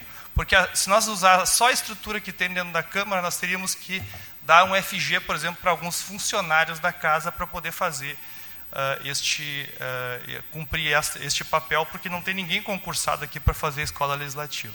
Então, se é importante e vai ter algum custo, nós temos que discutir. Não foi aprovado nenhum CC até agora. Foi aprovada a criação da escola legislativa, inclusive uma meta da gestão passada discutida na mesa diretora passada, que eu não fazia parte, e que nós sabíamos. Temos que discutir qual é o modelo. É isso. Sobre isso, podemos discutir, o, o presidente da Câmara vai falar, pode falar melhor, mas o projeto que estava sendo discutido foi retirado, podemos discutir o melhor modelo. Mas o que não dá é para nós ficar fazendo de conta, né, que alguns fazendo de conta que são os puritanos que cuidam do, da, da, da, da, economia do erário público, quando na prática existe outra coisa. Vou dar um exemplo. Foi aprovada aqui a nova estrutura do PREV. O PREV Esteio, Instituto de Previdência do município, virou uma autarquia e foi criado CCs nesta gestão. Prefeito Pascoal aprovou a criação de CCs. Os vereadores votaram, eu votei contra, eu fui contra aquela medida. Esta nova estrutura de autarquia é mais cara do que seria a escola legislativa aqui da que nem foi nem foi aprovada ainda, está em, tá em debate. Esta autarquia da previdência é mais cara, Tiba, e pode mexer com a previdência dos, do, dos funcionários do município. É, ah, se o problema é CCs, pô, essa gestão criou CCs e os vereadores aqui não foram contra, né? Lembrando, né, que as escolas municipais, quando a, acabou a eleição das escolas, criaram 64 CCs de indicação. Mas não teve impacto financeiro, vereador. Teve impacto. Vereador, uh, respeita é, o grande expediente do vereador. Foram criados 64 CCs de indicação direta do prefeito. Prefeito Pascoal é o prefeito que mais indica CCs nos últimos mandatos todos, vereador Fernando Luz. Isso é um fato. Então, quem gosta de indicar CC, embora há uma prova, proforme lá, mas o critério final é a indicação. Então, com certeza, criar 64 CCs nas escolas, criar mais CCs no PREV. Vou dar um exemplo. A ida para a Finlândia, que era para qualificar o poder público, as escolas, qual é a qualificação que foi dada nas escolas a partir de uma viagem à Finlândia que o prefeito levou 12 pessoas com ele, passaram duas semanas lá e não apresentaram uma ação de qualificação nas escolas ainda. Quase meio milhão do erário público em uma viagem de turismo que não apresentaram nada concreto para as escolas vereador. do município. Poderia pegar aqui também as qualificações em Gramado, vai toda a prefeitura passar o fim de semana em Gramado passeando lá, dizendo que é um seminário de gestão, gastando dinheiro do erário público. Então, quem gasta dinheiro público fazendo viagem, e quem gasta dinheiro público criando CCs, aí vem aqui porque nós queremos criar uma qualificação. vereador. Vamos discutir um modelo que gaste menos. Mas agora fazer demagogia e lá uh, estender o tapete para o prefeito gastar dinheiro público com coisa desnecessária, não faz.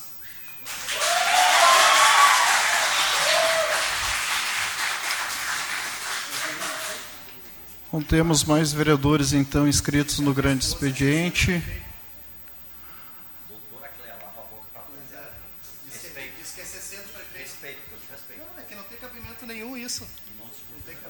Senhoras e senhores, não temos mais pessoas inscritas no grande expediente.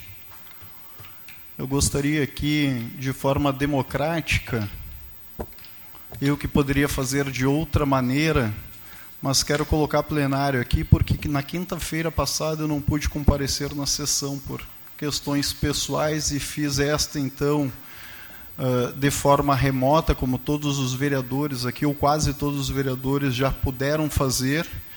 E como teve esse projeto que causou bastante polêmica, eu gostaria de colocar a plenário aqui, se os vereadores me permitem, uma parte para eu falar um pouquinho dessa escola legislativa.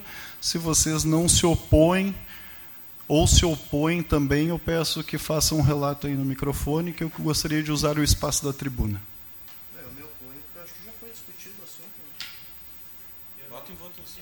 Eu estou colocando em votação, vereadores. Eu posso. Sou favorável, presidente. Sou favorável, presidente. Sou favorável, presidente. Eu acho que o assunto já foi discutido. Sou, sou favorável.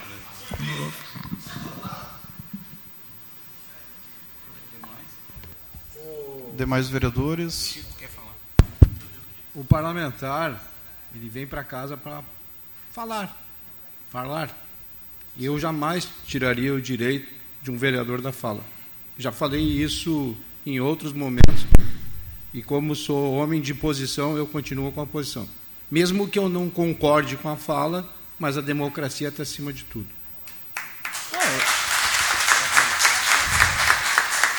Vereador Eliezer. Mesmo sem estar presente na sessão anterior. que foguete. Né, estou chegando aqui, mas eu, a favor da democracia, a, ela mesma preconiza que a maioria vença. Vereador do ZIC. Com autorização, então, aí dos nobres colegas vereadores, vou me dirigir à tribuna, vereadora Fernanda. Com a palavra, o presidente Cristiano Coutinho. Obrigado, obrigado.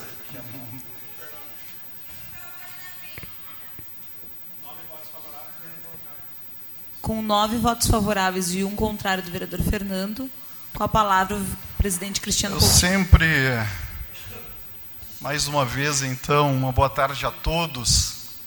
Sempre zelo muito pela questão democrática nesta casa e peço desculpa à nossa comunidade de não poder me fazer presente na sessão anterior. E este projeto que vem sendo lutado por mim desde o ano passado, desde o ano anterior, ao qual alguns vereadores não tinham o conhecimento, mas como ele se transformou num projeto um pouco polêmico, ou daqui a pouco um projeto onde as pessoas usaram de má fé, de má fé, surfando, foram para a rede social e não encerraram a questão do projeto aqui nesta Casa Legislativa. Ao qual eu vou dizer o seguinte, de forma democrática, sem demagogia, nenhum dos outros vereadores aqui, a não ser o vereador Fernando Luz, nenhum dos outros votaram contra qualquer projeto ou qualquer coisa que beneficiasse a nossa comunidade ou os servidores desta casa ou do Poder Executivo. Mas vou falar um pouquinho, começando sobre a escola do Legislativo. Tendo em vista os pontos levantados então na sessão passada e nas redes sociais, sobre o projeto de resolução que criou a escola do Legislativo, e ele foi criado, ele não foi retirado. O projeto que foi retirado e que vai ser colocado em pauta de novo nesta casa é a criação de um CC e dois estagiários, porque até foi isso uma fala mentirosa uma fala mentirosa que ele teve na rede social, mais de 500 milhões. Mas eu vou chegar lá. Vai ter ainda a parte dele. A escola do legislativo não será exclusivamente uma ação de capacitação dos vereadores, porque também foi dito na rede social que era uma capacitação, Tati, para os vereadores e vários comentários embaixo, vários comentários, não foi nenhum nem dois, de pessoas que mamam na teta do governo, e que eu não tenho problema nenhum com isso, porque cada um lá exerce o seu papel e a sua função, mas que estão lá e falaram dizendo que para que, que o vereador quer capacitação se ele já tem que saber o que está acontecendo? O vereador ele é eleito pela sociedade. A capacitação foi por um pedido e uma solicitação dos servidores desta casa. A capacitação eu enxergo como um avanço para os vereadores, para os seus assessores que entram aqui nesta casa, para evoluírem na questão de proposta, proposição e tudo mais que é do papel do vereador. E eu não abro mão disso. Retirei sim o projeto, vereador, não foi pela sua solicitação, não foi pelo seu requerimento, não foi, vereador, pela comunicação que o senhor fez na rede social.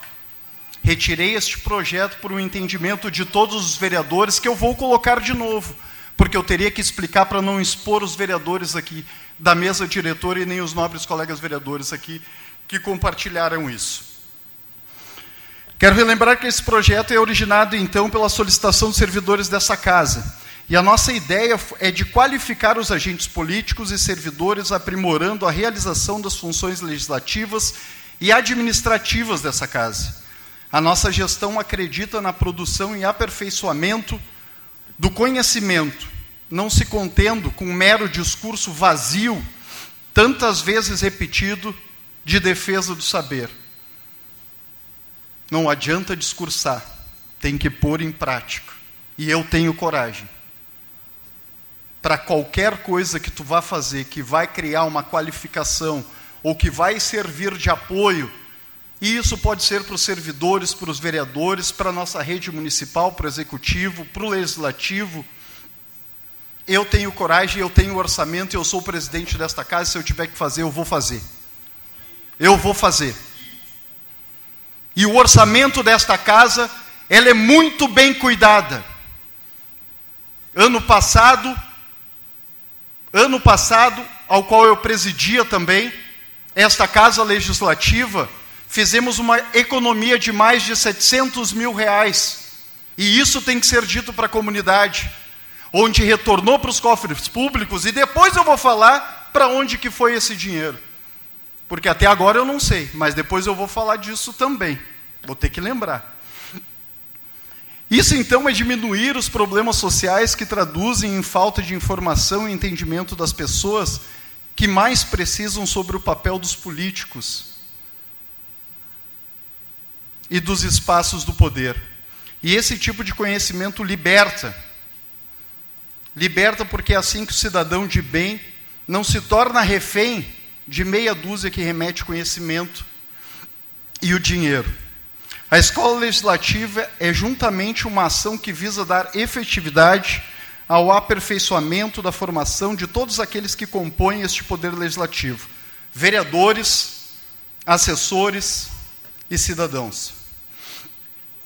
Uma pena essa pauta tão importante ter se tornado uma manobra de engajamento com mentiras em redes sociais. Então vamos falar de forma clara. Retiramos sim o projeto, o projeto da questão dos CCE dos dois estagiários,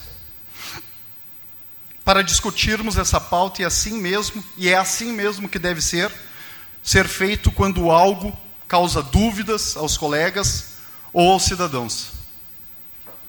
E por qual motivo fizemos isso e poderíamos seguir com esse projeto mesmo com os votos contrários, seria aprovado. Tenho certeza disso.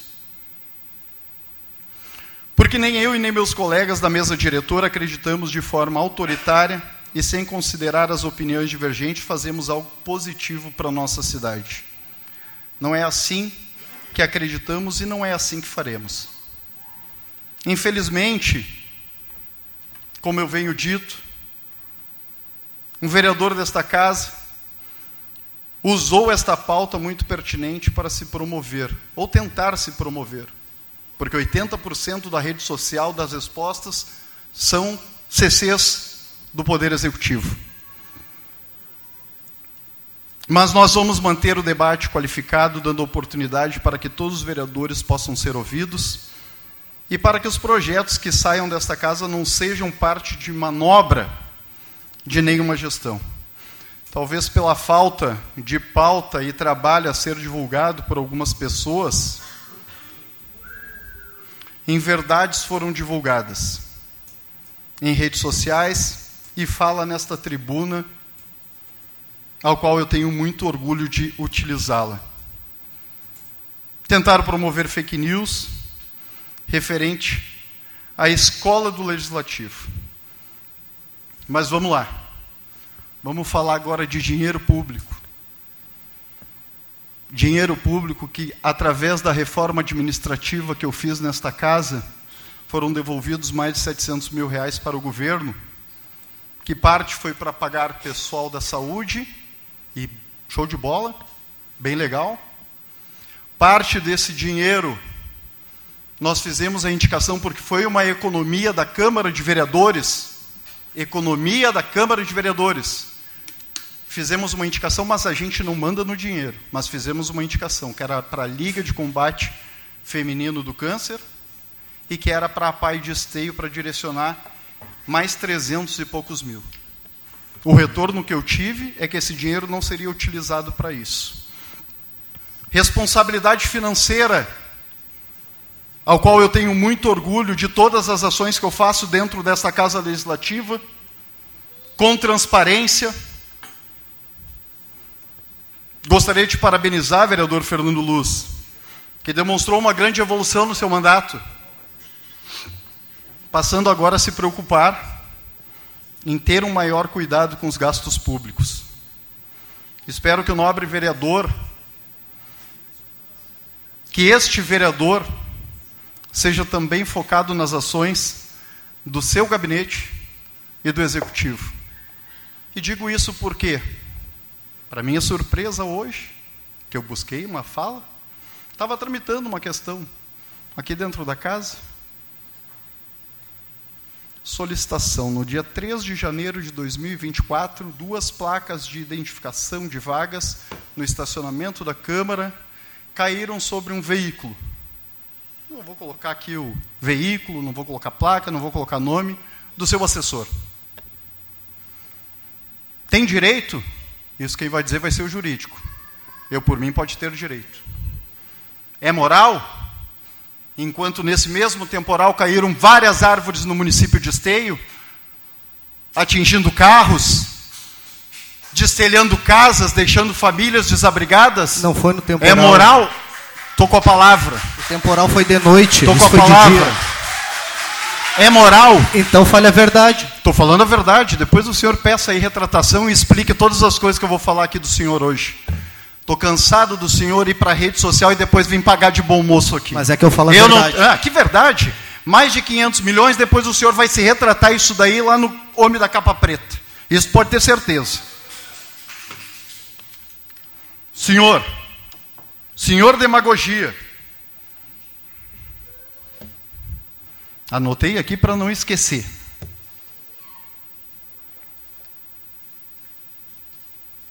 Rede social. Cargos. Vamos lá. Vamos aos cargos. Ele não quer uma qualificação aqui na Câmara de Vereadores, mas vou dizer uma coisa para vocês, para vocês, comunidade, para vocês que estão aqui presente, fiz um levantamento rapidão. Seis indicações do vereador Fernando Luz no governo municipal. Ele jogou na internet mais de 500 milhões, mais de 500 mil durante os quatro anos. E que para mim mandato é quatro anos, não é três. São quatro anos de mandato. Mais de 500, mais de meio milhão durante os quatro anos. Fiz um levantamento. Só as indicações deles que eu não sei, depois ele vai explicar. Só as indicações dele. Seis indicações, que eu não sei qual é a qualificação também.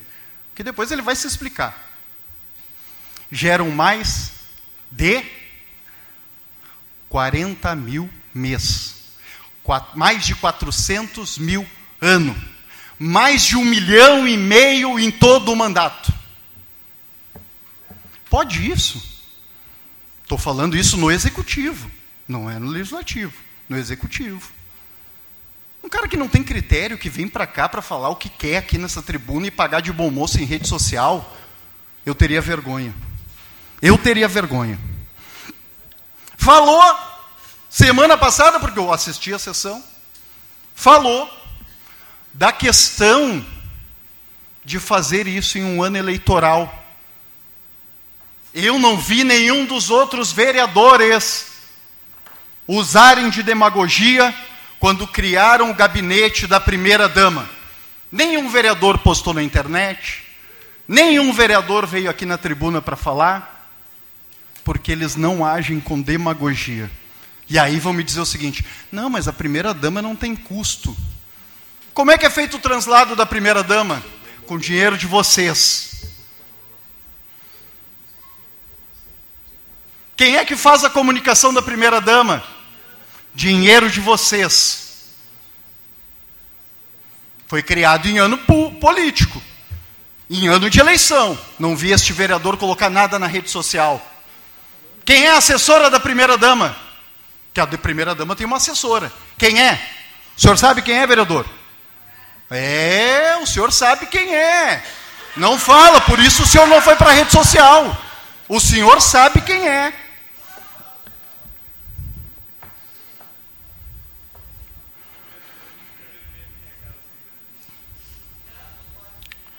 Teve uma pauta aqui que o vereador Léo Damer já colocou, mas vale a pena citar também. Nenhum vereador aqui, nenhum dos vereadores, pode até falar, mas nenhum dos vereadores é contra. Seminário de gestão, você sabe para que, que serve? Qualificação. De quem? Dos CCs e FGs.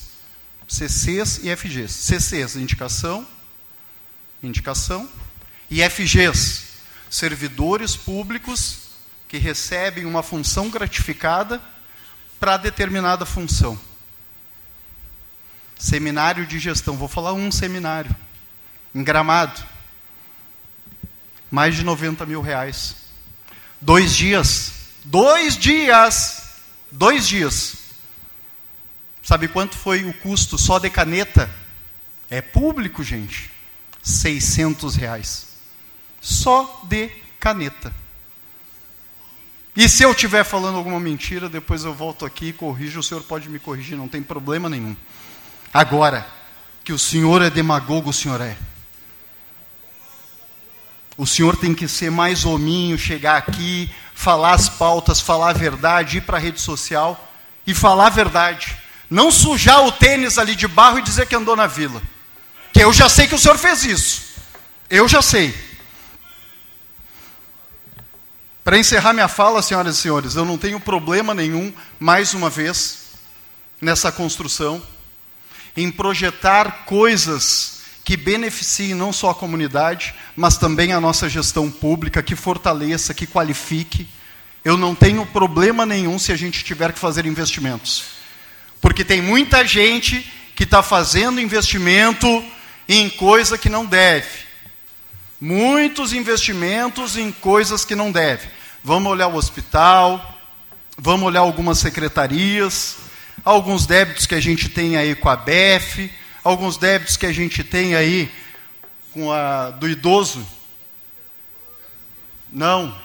A BEF, a Betel. Muito obrigado. Vamos olhar, vamos olhar para esses valores aí que a gente tem que começar a pontuar para qualificar o serviço.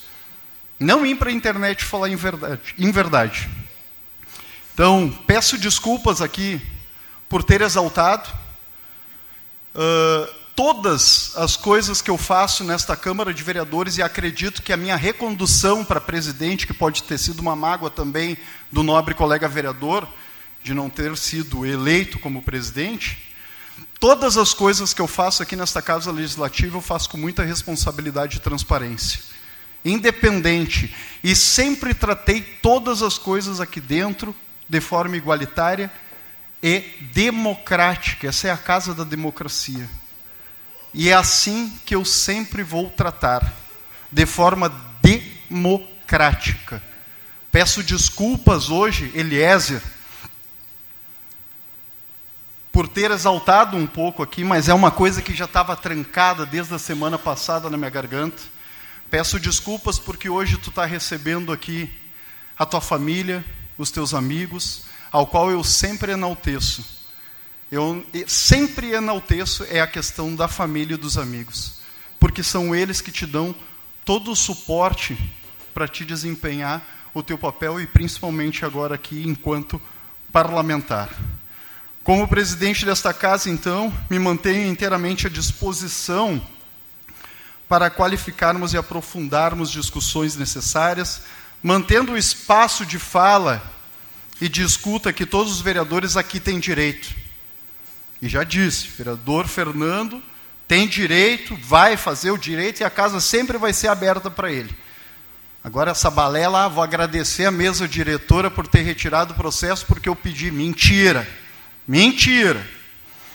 E seguiremos assim fazendo as coisas do jeito certo.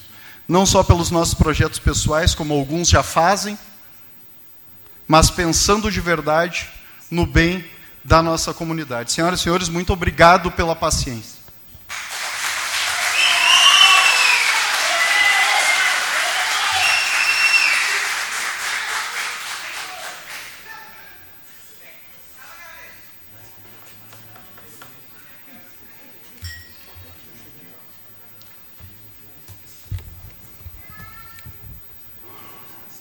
Vereador Marcelo Corros, por gentileza, passamos agora na nossa sessão a ordem do dia. Pois não, presidente. Então iniciamos a ordem do dia com o projeto de lei número 16, 2024, Poder Executivo Municipal cria vaga para o cargo de provimento efetivo de agente comunitário da saúde na estrutura administrativa do Poder Executivo. Parecer da Comissão de Constituição, Justiça e Redação por estar devidamente fundamentado no artigo 48, parágrafo 2 inciso 1 da Lei Orgânica de Esteio, a comissão não vê óbice a sua matéria e opina pela tramitação normal. Em discussão, projeto de lei do Executivo de número 16, barra 2024. Em votação.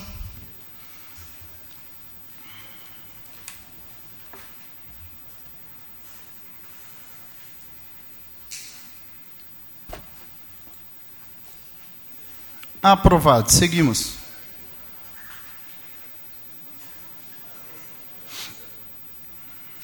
Projeto de lei número 17, 2024, Poder Executivo Municipal. Cria vaga para o cargo de provimento efetivo de gestor pedagógico no quadro de cargos que compõem a carreira do magistério do município de Esteio. Parecer da Comissão de Constituição, Justiça e Redação por estar devidamente fundamentado no artigo 48, parágrafo 2 inciso 1 da Lei Orgânica de Esteio, a comissão opina pela tramitação normal. Em discussão, o projeto de lei do Executivo. Em votação.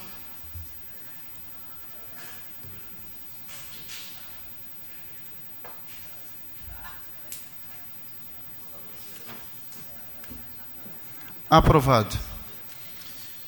Uh, senhor presidente, os próximos uh, projetos são de ordem orçamentária. Pergunto se há possibilidade de votar em bloco. É isso, né, Juliano? Coloca todos os vereadores aqui. Sugiro a votação em bloco dos projetos orçamentários. Alguém se opõe? Ok, vereadores. Não? Tudo bem? Então, os projetos de lei número 24, número 21, número 22 eh, são de ordem orçamentária é, projeto de lei executivo, Poder Executivo Municipal, que autoriza a abertura de crédito suplementar no orçamento da administração direta do município. Parecer da Comissão de Finanças e Orçamento. O projeto em análise se encontra em, os projetos em análise se encontram em consonância com o artigo 141, inciso 5 da Lei Orgânica Municipal, bem de acordo com o dispositivo da, do artigo 43 da Lei Federal 4.320, a qual normatiza a elaboração e controle dos orçamentos públicos. Diante do exposto, estando a proposição orçamentária plenamente justificada e havendo recursos disponíveis, esta comissão emite parecer favorável à tramitação e acolhimento presente proposições. Em discussão, então, os projetos citados orçamentários pelo nobre colega vereador Marcelo Corros. Em votação.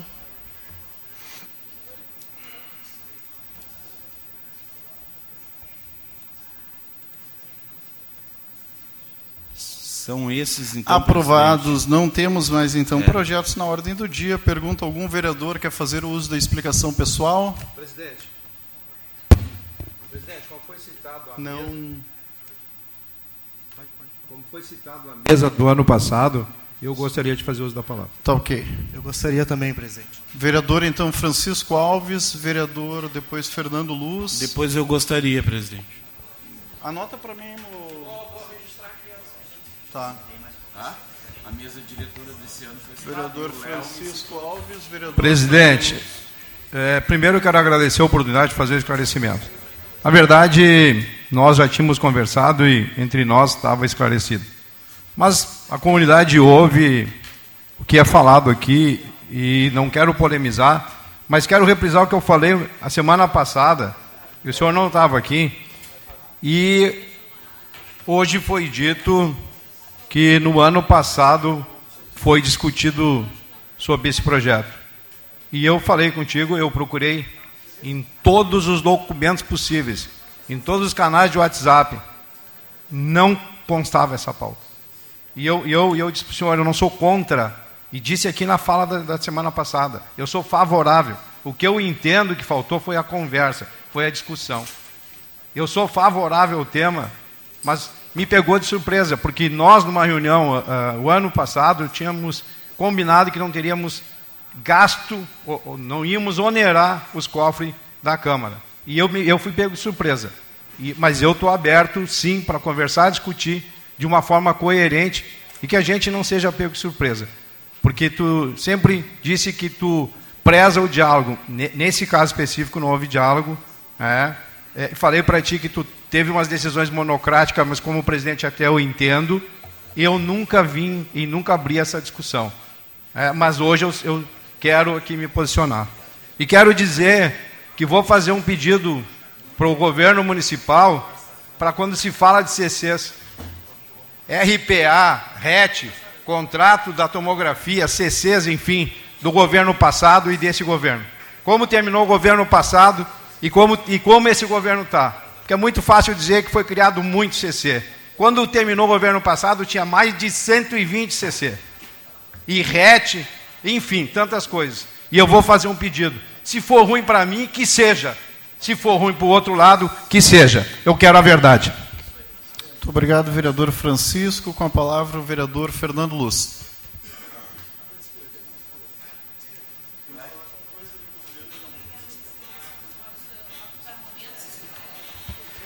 Amigos, eu cheguei a anotar aqui tudo o que foi falado, dentro daquilo que pode ser comentado, porque teve algumas inverdades aqui, mas é bom a gente fazer esses esclarecimentos. Ano passado, de fato, foi feita uma economia de 700 mil reais aqui do Poder Legislativo. Né? Agora, falar que isso é o resultado de uma gestão foi a menor economia dos últimos anos, certo? Foi a economia do ano passado. Importante falar aqui também cargos, indicações na prefeitura. Eu não sei qual foi a conta que o vereador fez, mas daqui a pouco está botando todo mundo que é do meu partido que trabalha na prefeitura. Né, são, são várias pessoas, pessoas capacitadas, e não sei qual foi a conta que o vereador fez. A grande verdade por trás da criação desses cargos, eu vou falar em bom português para todo mundo que está aqui, é a eleição chegando, é a necessidade né, de cumprir aquelas promessas que fizeram para as pessoas que iam arrumar emprego para conseguir cabo eleitoral. A gente tem que falar o bom português. Né? Muitas daquelas pessoas que estão batendo palminha lá estão de olho nesses cargos aí, porque eram pessoas que estavam empregadas lá atrás e não estão mais. Essa é a verdade. Fui chamado de mentiroso porque eu falei que era meio milhão de reais o custo desses cargos. Isso aqui, estimativa do impacto financeiro orçamentário da criação dos cargos, desse projeto de lei que eu falei. Está aqui na minha mão. Quem quiser dar uma olhada, tirar uma cópia, eu vou deixar aqui. 510 mil reais. Essa é a estimativa do impacto financeiro da criação desses dois cargos. E esses, esse projeto foi retirado essa semana porque eles tomaram um susto. Eles protocolaram um dia depois do carnaval, na semana do carnaval. Aí a gente já, já começa a ver que tem coisa estranha. Retiraram. Se o projeto é bom, por que vai retirar? É porque repercutiu. É medo. Por isso que retiraram esses projetos. E eu, eu desafio vocês a apresentarem projetos aqui, criando cargos de CC, criando vagas de estágio. Nós vamos, nós vamos trazer estagiários aqui para dar aula para os servidores. Que, que, que lógica é essa? Isso não faz sentido. Isso é cabide de emprego. Isso está claro, qualquer pessoa de bom senso que esteja fora, que olha isso, enxerga, e isso precisa ser dito. Falou da placa que caiu no carro do, do meu assessor. Caiu uma placa que fica aqui atrás, arranhou o carro dele. E ano passado teve um servidor que aconteceu a mesma coisa. A placa caiu, é a placa de identificação do carro do presidente, secretário ali. A placa caiu, arranhou o carro. O servidor fez a mesma coisa que o meu assessor fez. Foi lá, perguntou: olha, dá para ressarcir, porque essa placa estava solta, caiu, e foi feito. Foi de manhã que aconteceu isso. E é verdade, está aqui o impacto financeiro, 500 mil reais. Mas eu estou aqui, é, é, eu estou aqui representando as pessoas, eu preciso comunicar as pessoas. Eu não estou aqui para fazer média com os outros vereadores. As pessoas querem saber o que, que acontece aqui na Câmara e eu vou seguir vereador, trabalhando vereador, desse jeito. Vereador, eu vou garantir seu tempo aqui, porque não, não, não, não tem de debate com. Então, Pode assim, concluir. amigos, esse projeto ele tem um fundo Tá? O fundo é muito. Se colocar a luz ali, todo mundo vai ver o que tem por trás disso. Né? Eu fui aqui atacado com várias inverdades aqui, enfim, insinuações. Isso faz parte da política. Eu, que nem eu falei, eu, eu não me incomodo com isso, isso faz parte, eu já estou acostumado. Agora, a gente precisa falar a verdade para as pessoas. Quer fazer cargo de CC? Quer trazer estagiário para trabalhar na Câmara ganhando R$ 2.500? Estagiário, salário de estagiário, R$ 2.500. A gente tem que falar isso para as pessoas. Ganhando R$ 2.500 por mês para fazer campanha, tudo bem, propõe o projeto, mas assume, assume. Não mascara isso. Não protocola na semana do carnaval escondido das pessoas. Certo? E eu, quero, eu quero ver. Eu, eu, eu não consigo acreditar que vocês vão ter, que vocês vão fazer isso, vão protocolar projeto em ano de eleição, criando cargo. 500 mil reais, está aqui o estudo. Isso aqui foi eles que protocolaram no projeto, porque é obrigatório ter, senão eles não iam fazer. Estimativa do impacto orçamentário da criação dos cargos. 500 mil reais. Então, assim, gente, a gente tem que colocar luz e tem que falar a verdade. Né? Eu tenho esse meu jeito, eu sei que incomoda, repito, mas eu falo a verdade, certo? E outra coisa que eu, que eu preciso falar, eu não faço rachadinha.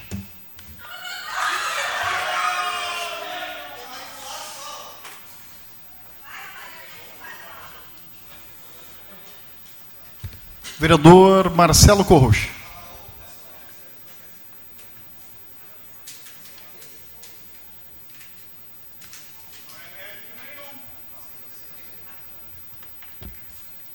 Senhor presidente, colegas vereadores, a mesa diretora foi citada. Eu acho muito importante eu me manifestar no seguinte sentido: em 11 anos de casa legislativa, eu nunca fui para as redes sociais com uma presunção e condenar meus colegas vereadores. Eu falei aqui na semana passada e está tudo gravado, não tenho que inventar que ainda iriam criar um factoide sobre isso. Na hora, a, antes do aparte que eu dei para o vereador Gilmar, inclusive a vereadora Fernanda, a gente tem que abrir a discussão, pode se aproveitar também para a escola legislativa a estrutura que a Câmara tem, sem votar cargos. Ou seja, o que deu o problema é que o vereador Cristiano teve um problema, não estava aqui, porque eu tenho certeza que se ele estivesse na sessão, ia pedir a palavra, ia falar do debate, né? ia falar do debate, porque a Casa Legislativa Democrática tem que ter o debate. Vamos ponderar. Vereador Fernando, ah, não, não quero. Ah, vereador tal, quero. Enfim, ia se discutir de forma democrática. Eu tenho certeza que o vereador Cristiano não ia impor uma votação já na outra semana. Até porque, não, que eu saiba, não estava nem nas comissões o projeto. E ninguém está escondendo nada, porque tudo é público. Pô, como assim esconder depois do carnaval? É óbvio que ia cair na mão, por exemplo, dos vereadores que participam das comissões e iam tornar público. Ou para enaltecer, ou para denegrir. É do jogo, claro, é importante. Agora, o problema é. Um, o português é rico e não é o cara da esquina, dono da padaria. O problema é tu direcionar algo para aparecer e a gente receber mensagem das pessoas. E tem uns desqualificados também que, que, que se aproveitam, sabe? E mandam mensagem que os vereadores já aprovaram cargos públicos em ano de eleição. Isso é muita maldade, para não dizer sacanagem, mau caratismo. Não dá, gente. Isso aqui é sério. Eu tenho certeza que o debate ia ser aberto. Bom, Vamos deixar isso para o próximo gestor da casa? Vamos deixar para o próximo gestor da casa decidir. Ah, o problema é o ano eleitoral. Gente, o debate, o debate honesto, é a melhor coisa que o cidadão que está aqui representando a comunidade de esteio pode fazer. O debate honesto. Esses ganhos secundários, secundários de redes sociais, me desculpa, não sei até que ponto isso aí vai. Ah, dá ibope, dá bastante visualização, dá bastante curtida. Mas e como é que fica a moral do cara? Como é que fica a moral? Como é que fica perante os colegas vereadores? Claro que aqui ninguém precisa ser amigo de ninguém. Aliás, esse negócio de comer churrasco, tomar cerveja com todo mundo, não estão me convidando. Estou preocupado. Não estão me convidando. Não sei de onde que saiu isso, de churrascado e coisa. Aqui o troço é sério, tio. Faz 11 anos que eu sou vereador, eu fui duas vezes presidente dessa casa. Eu sei da minha responsabilidade de gestor. Nunca eu tive que dar explicação toda hora, porque as pessoas, não, tu votou. O vereador falou que tu votou. O vereador disse que tu votou cargo em ano de eleição. Gente, eu não votei. Eu não votei. Eu nem consegui discutir isso. Poderia ter discutido. Eu discuti a escola legislativa. Ah, vão me perguntar a posição quanto à escola legislativa? Eu sou a favor da escola legislativa, que não é para ensinar vereador.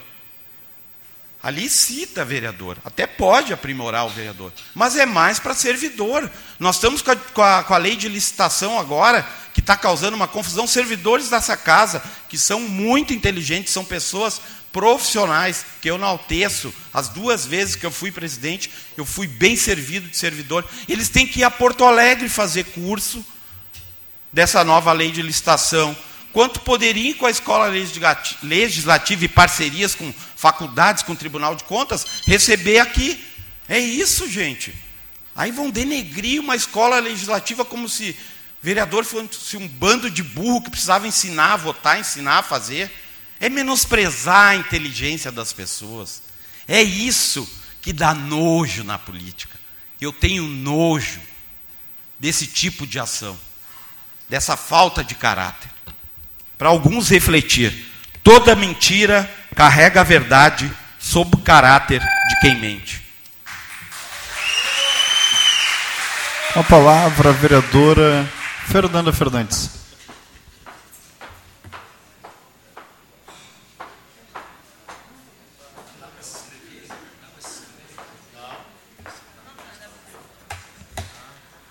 Senhor presidente, colegas vereadores, uh, faço uso da palavra então porque essa mesa, a atual mesa, foi citada. E também na, na, na, na semana passada eu presidi a sessão e vim a fazer uso da tribuna para defender o projeto da escola legislativa. E deixei bem claro que a escola legislativa estava dentro dos padrões e que é um avanço para a Câmara, sim, Ali não fala naquele projeto nenhum momento em criação de cargos. Fala que precisa da estrutura. Vereador Fernando, o senhor já teve espaço suficiente aqui, lhe respeito, mas estou discordando uh, dos seus posicionamentos. Então, eu permita eu ter a palavra.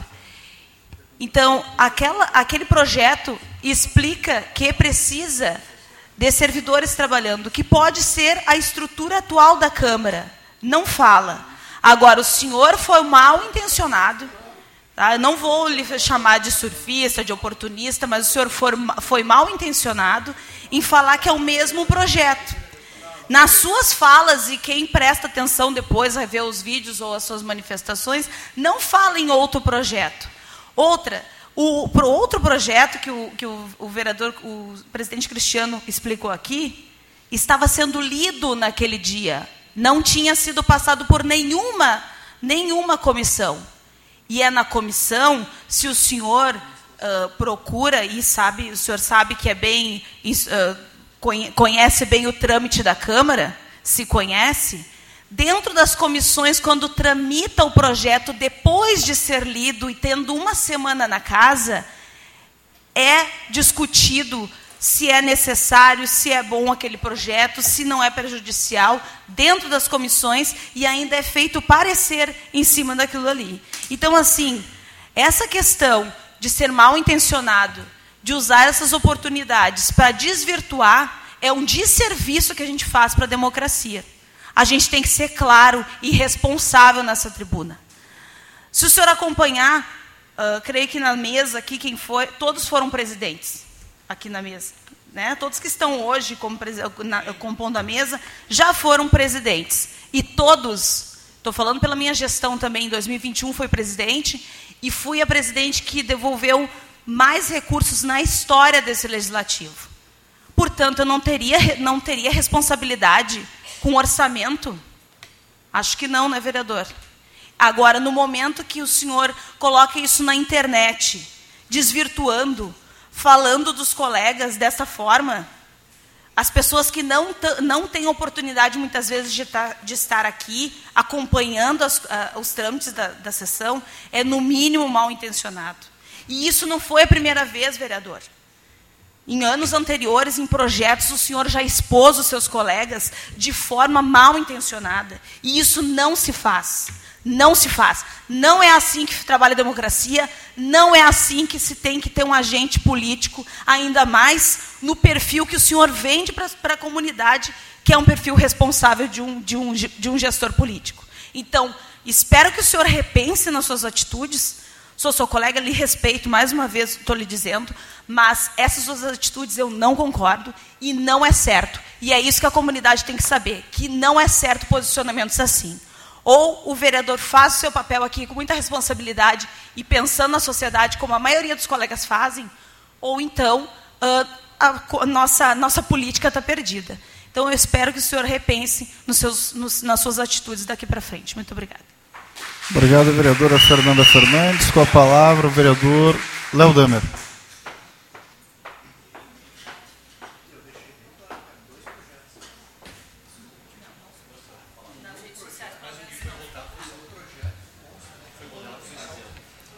Colegas vereadores, é, faço uso também, vereadores, como integrante da mesa diretora.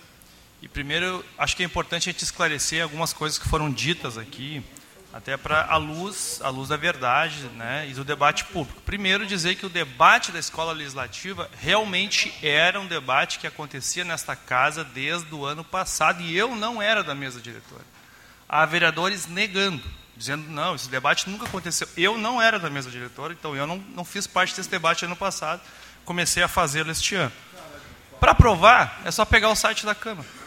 Dia 13 de julho, saiu no site da Câmara uma visita da diretora da Câmara com a Terezinha Bobsen, que é, é a, a diretora de comunicação, indicada pelo Batistella. Então, alguns vereadores, inclusive, dizem que não sabiam. A sua CC, inclusive, foi lá visitar a Escola Legislativa de Novo Hamburgo, porque estavam estudando o projeto. O projeto estava em análise por esta casa desde o ano passado, e vereadores que dizem que não sabem, mas os seus CCs estavam fazendo isso. Então, em nome da verdade, vamos falar. Desde o ano passado, se está no site da Câmara, é público. Se algum vereador não sabe, é porque não olha o site da Câmara ou não conversa com seus colegas. Ponto. Em nome da verdade, é só olhar o site da Câmara. Vamos, vamos desfazer essa mentira. Segundo, vereador Fernando, eu entendo a sua preocupação com o erário público. A questão é quando é seletivo. Não há como fazer uma escola legislativa, criar uma função nova nesta casa sem um custo. Nem que seja pegar um profissional do quadro e dizer, você será o responsável pela escola legislativa, vai lhe atribuir uma função a mais. Quem entende tecnicamente do que eu estou falando, essa função a mais tem que ser remunerada com um aumento de salário, que um FG. Ponto. Ou ou colocar alguma. Para colocar a atual estrutura, a função da escola legislativa já terá um aumento de gasto. Podemos discutir se é um CC, se é um estagiário, se é um FG, ou, enfim, mas algum custo a mais terá. Então é demagogia. A questão toda, vereador Fernando, não é, é quando a gente é seletivo, sabe? Quando o Preve Esteio pediu uma estrutura, criar uma autarquia com CCs, o CC mais caro pago pela prefeitura, o vereador silenciou, aí não tem problema. Quando, quando se pegou a primeira dama e ela trabalha com dinheiro do erário público, né, e ela parece que quer ser pré-candidata lá numa cidade em Novo Hamburgo, se não me engano. Quando se faz isso, e eu acho que do ponto de vista eleitoral, no último ano, aí sim, colocar dinheiro público, aí não tem problema. Então, assim, esta questão seletiva de escolher pontualmente, aí, eu era, aí é o, o, o patrono da ética. Mas quando é aqui na Câmara, né, aí é um problema. Então, assim, vamos combinar. Se todos nós, nós dez, achamos que a escola legislativa é importante, nós vamos ter que discutir. Se o que foi apresentado é caro demais, a vereadora Fernanda acabou de apresentar. Quem entende da técnica legislativa é importante dizer. O projeto cairia na comissão e nós dez poderíamos olhar e dizer, não, vamos quem sabe baixar isso um pouco, tira isso, coloca aquilo, vamos baixar ali. Né? Nós poderíamos fazer emendas ao projeto ou em acordo retirar e apresentar de novo. Vamos criar uma estrutura mais barata. Esse é um debate que se faz aqui dentro. Agora, simplesmente pegar em rede social e fazer uma miscelânea, fazer uma demagogia e tal, e a demagogia seletiva. Porque quando o governo aumenta gasto, não tem. Né? Quando o governo aumenta gasto, não tem. Quando o governo vai passar dois dias em gramado fazendo uma qualificação, um seminário de gestão, passa dois dias em gramado e gasta 90 mil, não reclama.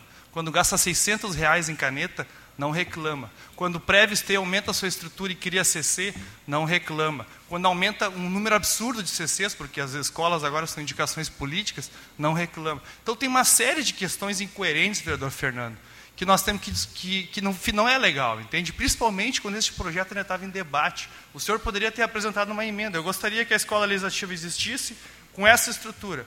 Talvez eu concordasse com o senhor, mas não, o senhor pega, vai para a rede social, né, enfim. Se todos nós achamos que temos que qualificar o espaço legislativo e a escola legislativa tem um acordo entre os dez vereadores que é import ela é importante, vamos discutir uma estrutura adequada. Esse é o debate que nós deveríamos estar fazendo, e não jogando para a torcida aqui, para cada um querer ganhar like. Vamos discutir isso de forma coerente.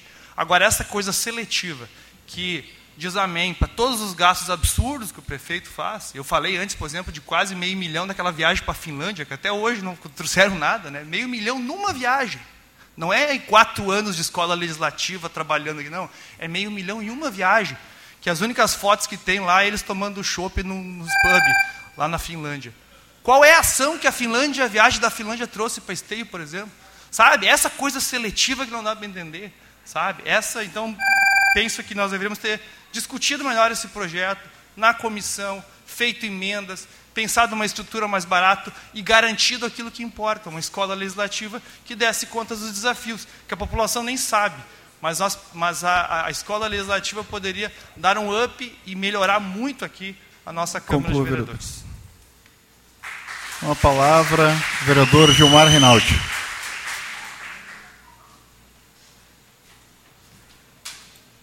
Presidente e demais pessoas que estão aqui, em primeiro lugar, eu quero humildemente parabenizar todas as senhoras e os senhores por estarem nos escutando até esta hora aqui, com paciência, muitas vezes ouvindo é, divergências que fazem parte, mas palavras que, na minha opinião, o poder legislativo, as lideranças que estão aqui, devem falar com respeito a quem está escutando, né, com as devidas opiniões que fazem parte, aqui cada um tem a sua opinião, é, o Francisco falou que o executivo anterior, o anterior é o Leonardo, né, de 2017 a 2020.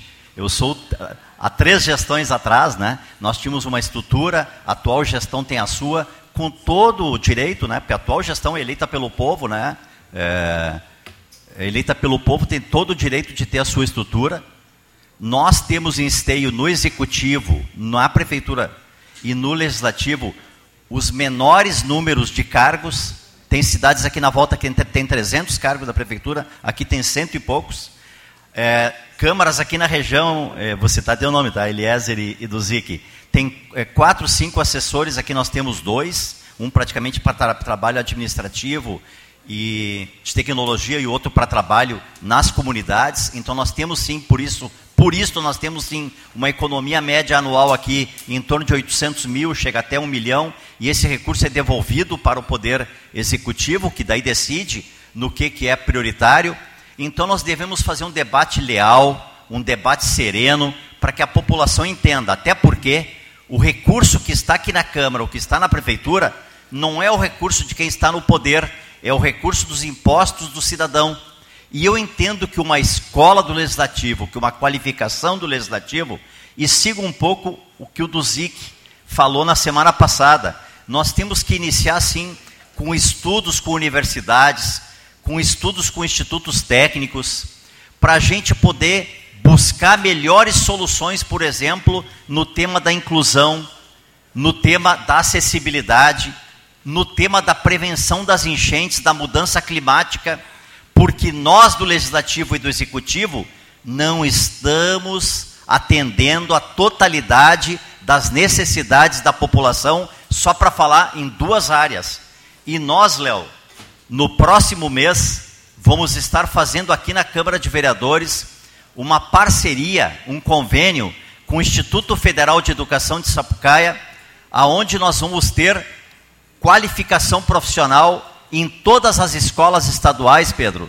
Tu que trabalha muito os temas né, junto ao Estado, né, da inclusão, dos, dos direitos, né, nós vamos estar é, desenvolvendo, então, em parceria com o IFSUL, é, qualificação em todas as escolas estaduais, onde terá aproximadamente, terão aproximadamente mil vagas para os filhos e filhas, né, para os estudantes das escolas públicas, para reforço escolar, qualificação profissional, preparação para o Enem, para a gente poder evoluir nas oportunidades da juventude, no conhecimento, na, na inovação, Wellington, para a gente poder evoluir nas conquistas desses jovens de terem oportunidades e terem uma vida melhor. E é isso que nós devemos buscar. E talvez esse caminho, meu presidente, que nós devemos é, é, é, trilhar daqui para frente, fazer parcerias, inclusive, com as escolas do legislativo que já, que já existem, como o Novo Hamburgo, que tem uma parceria lá com as universidades, com a associação comercial, com as entidades de trabalhadores, para vermos efetivamente o conceito, para vermos efetivamente o que, que eles produziram, para daí a partir disso vermos a Vereador, real a real necessidade e a urgência da necessidade. E para pra, é, é, é, colaborar com esta questão né, dos diferentes governos, o Francisco foi nosso diretor né, na gestão até 2012, o Marcelo foi nosso secretário, quando entregamos mais de 1.100 casas habitacionais né, para as pessoas que não tinham habitação própria. O Eliezer né, foi nosso diretor. Então, muitas vezes as pessoas mudam de opções, isso faz parte, tenham todo o meu respeito, mas a gente precisa falar a verdade. Tem políticos que acham que vão crescer pisando nos outros, falando dos outros. O meu modo é diferente. A gente precisa buscar diálogos em cima daquilo que pode nos unir. E foi nesse sentido que eu procurei um prefeito de opiniões diferentes, do progressista de Sapucaia ontem, para a gente buscar entendimentos naquilo que aflige a nossa população, que, que são os alagamentos, a drenagem, a nossa divisa que precisa de melhores investimentos. E é nesse sentido Conclua, que eu afirmo, para concluir, que nós temos que elevar o nível, baixar um pouquinho o tom, para a gente poder se entender e fazer com que o cidadão entenda que os seus recursos estão sendo bem aplicados. Muito obrigado, vereador. Senhoras e senhores, com quanto presidente desta casa, eu abri uma exceção aqui para o nosso nobre colega vereador Claudinho Luciano Duzic fazer o seu pronunciamento nesta questão hoje, que hoje será a sua última sessão aqui na casa, temporária, né?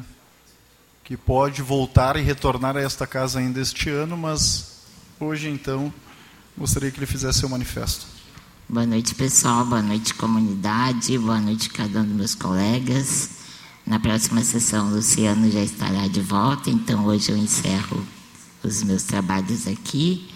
E queria dizer que eu estou muito satisfeito nessas duas sessões que eu participei, onde, de uma forma ou de outra, pude deixar sementes que com certeza vão proliferar no coração dos meus colegas e da comunidade. Queria agradecer realmente a cada um dos vereadores que aqui estiveram, porque me acolheram, me auxiliaram. O Eliezer veio hoje, então quero parabenizá-lo e quero também fazer um agradecimento a cada um desta casa. Como fiquei pouco tempo e não sei o nome de todos, mas eu quero agradecer na pessoa do Juliano, que deu toda a assessoria, toda ao Cristiano, ao Carlinhos, e um agradecimento ao Luciano Batistello. Quero também dizer que vou estar à disposição tanto dessa casa como da comunidade e que na pessoa de Jesus Deus abençoe a cada um de nós, né? Nos dê sabedoria, nos dê luz, nos dê entendimento para que possamos fazer com que a comunidade de Esteio siga cada vez melhor. Obrigada.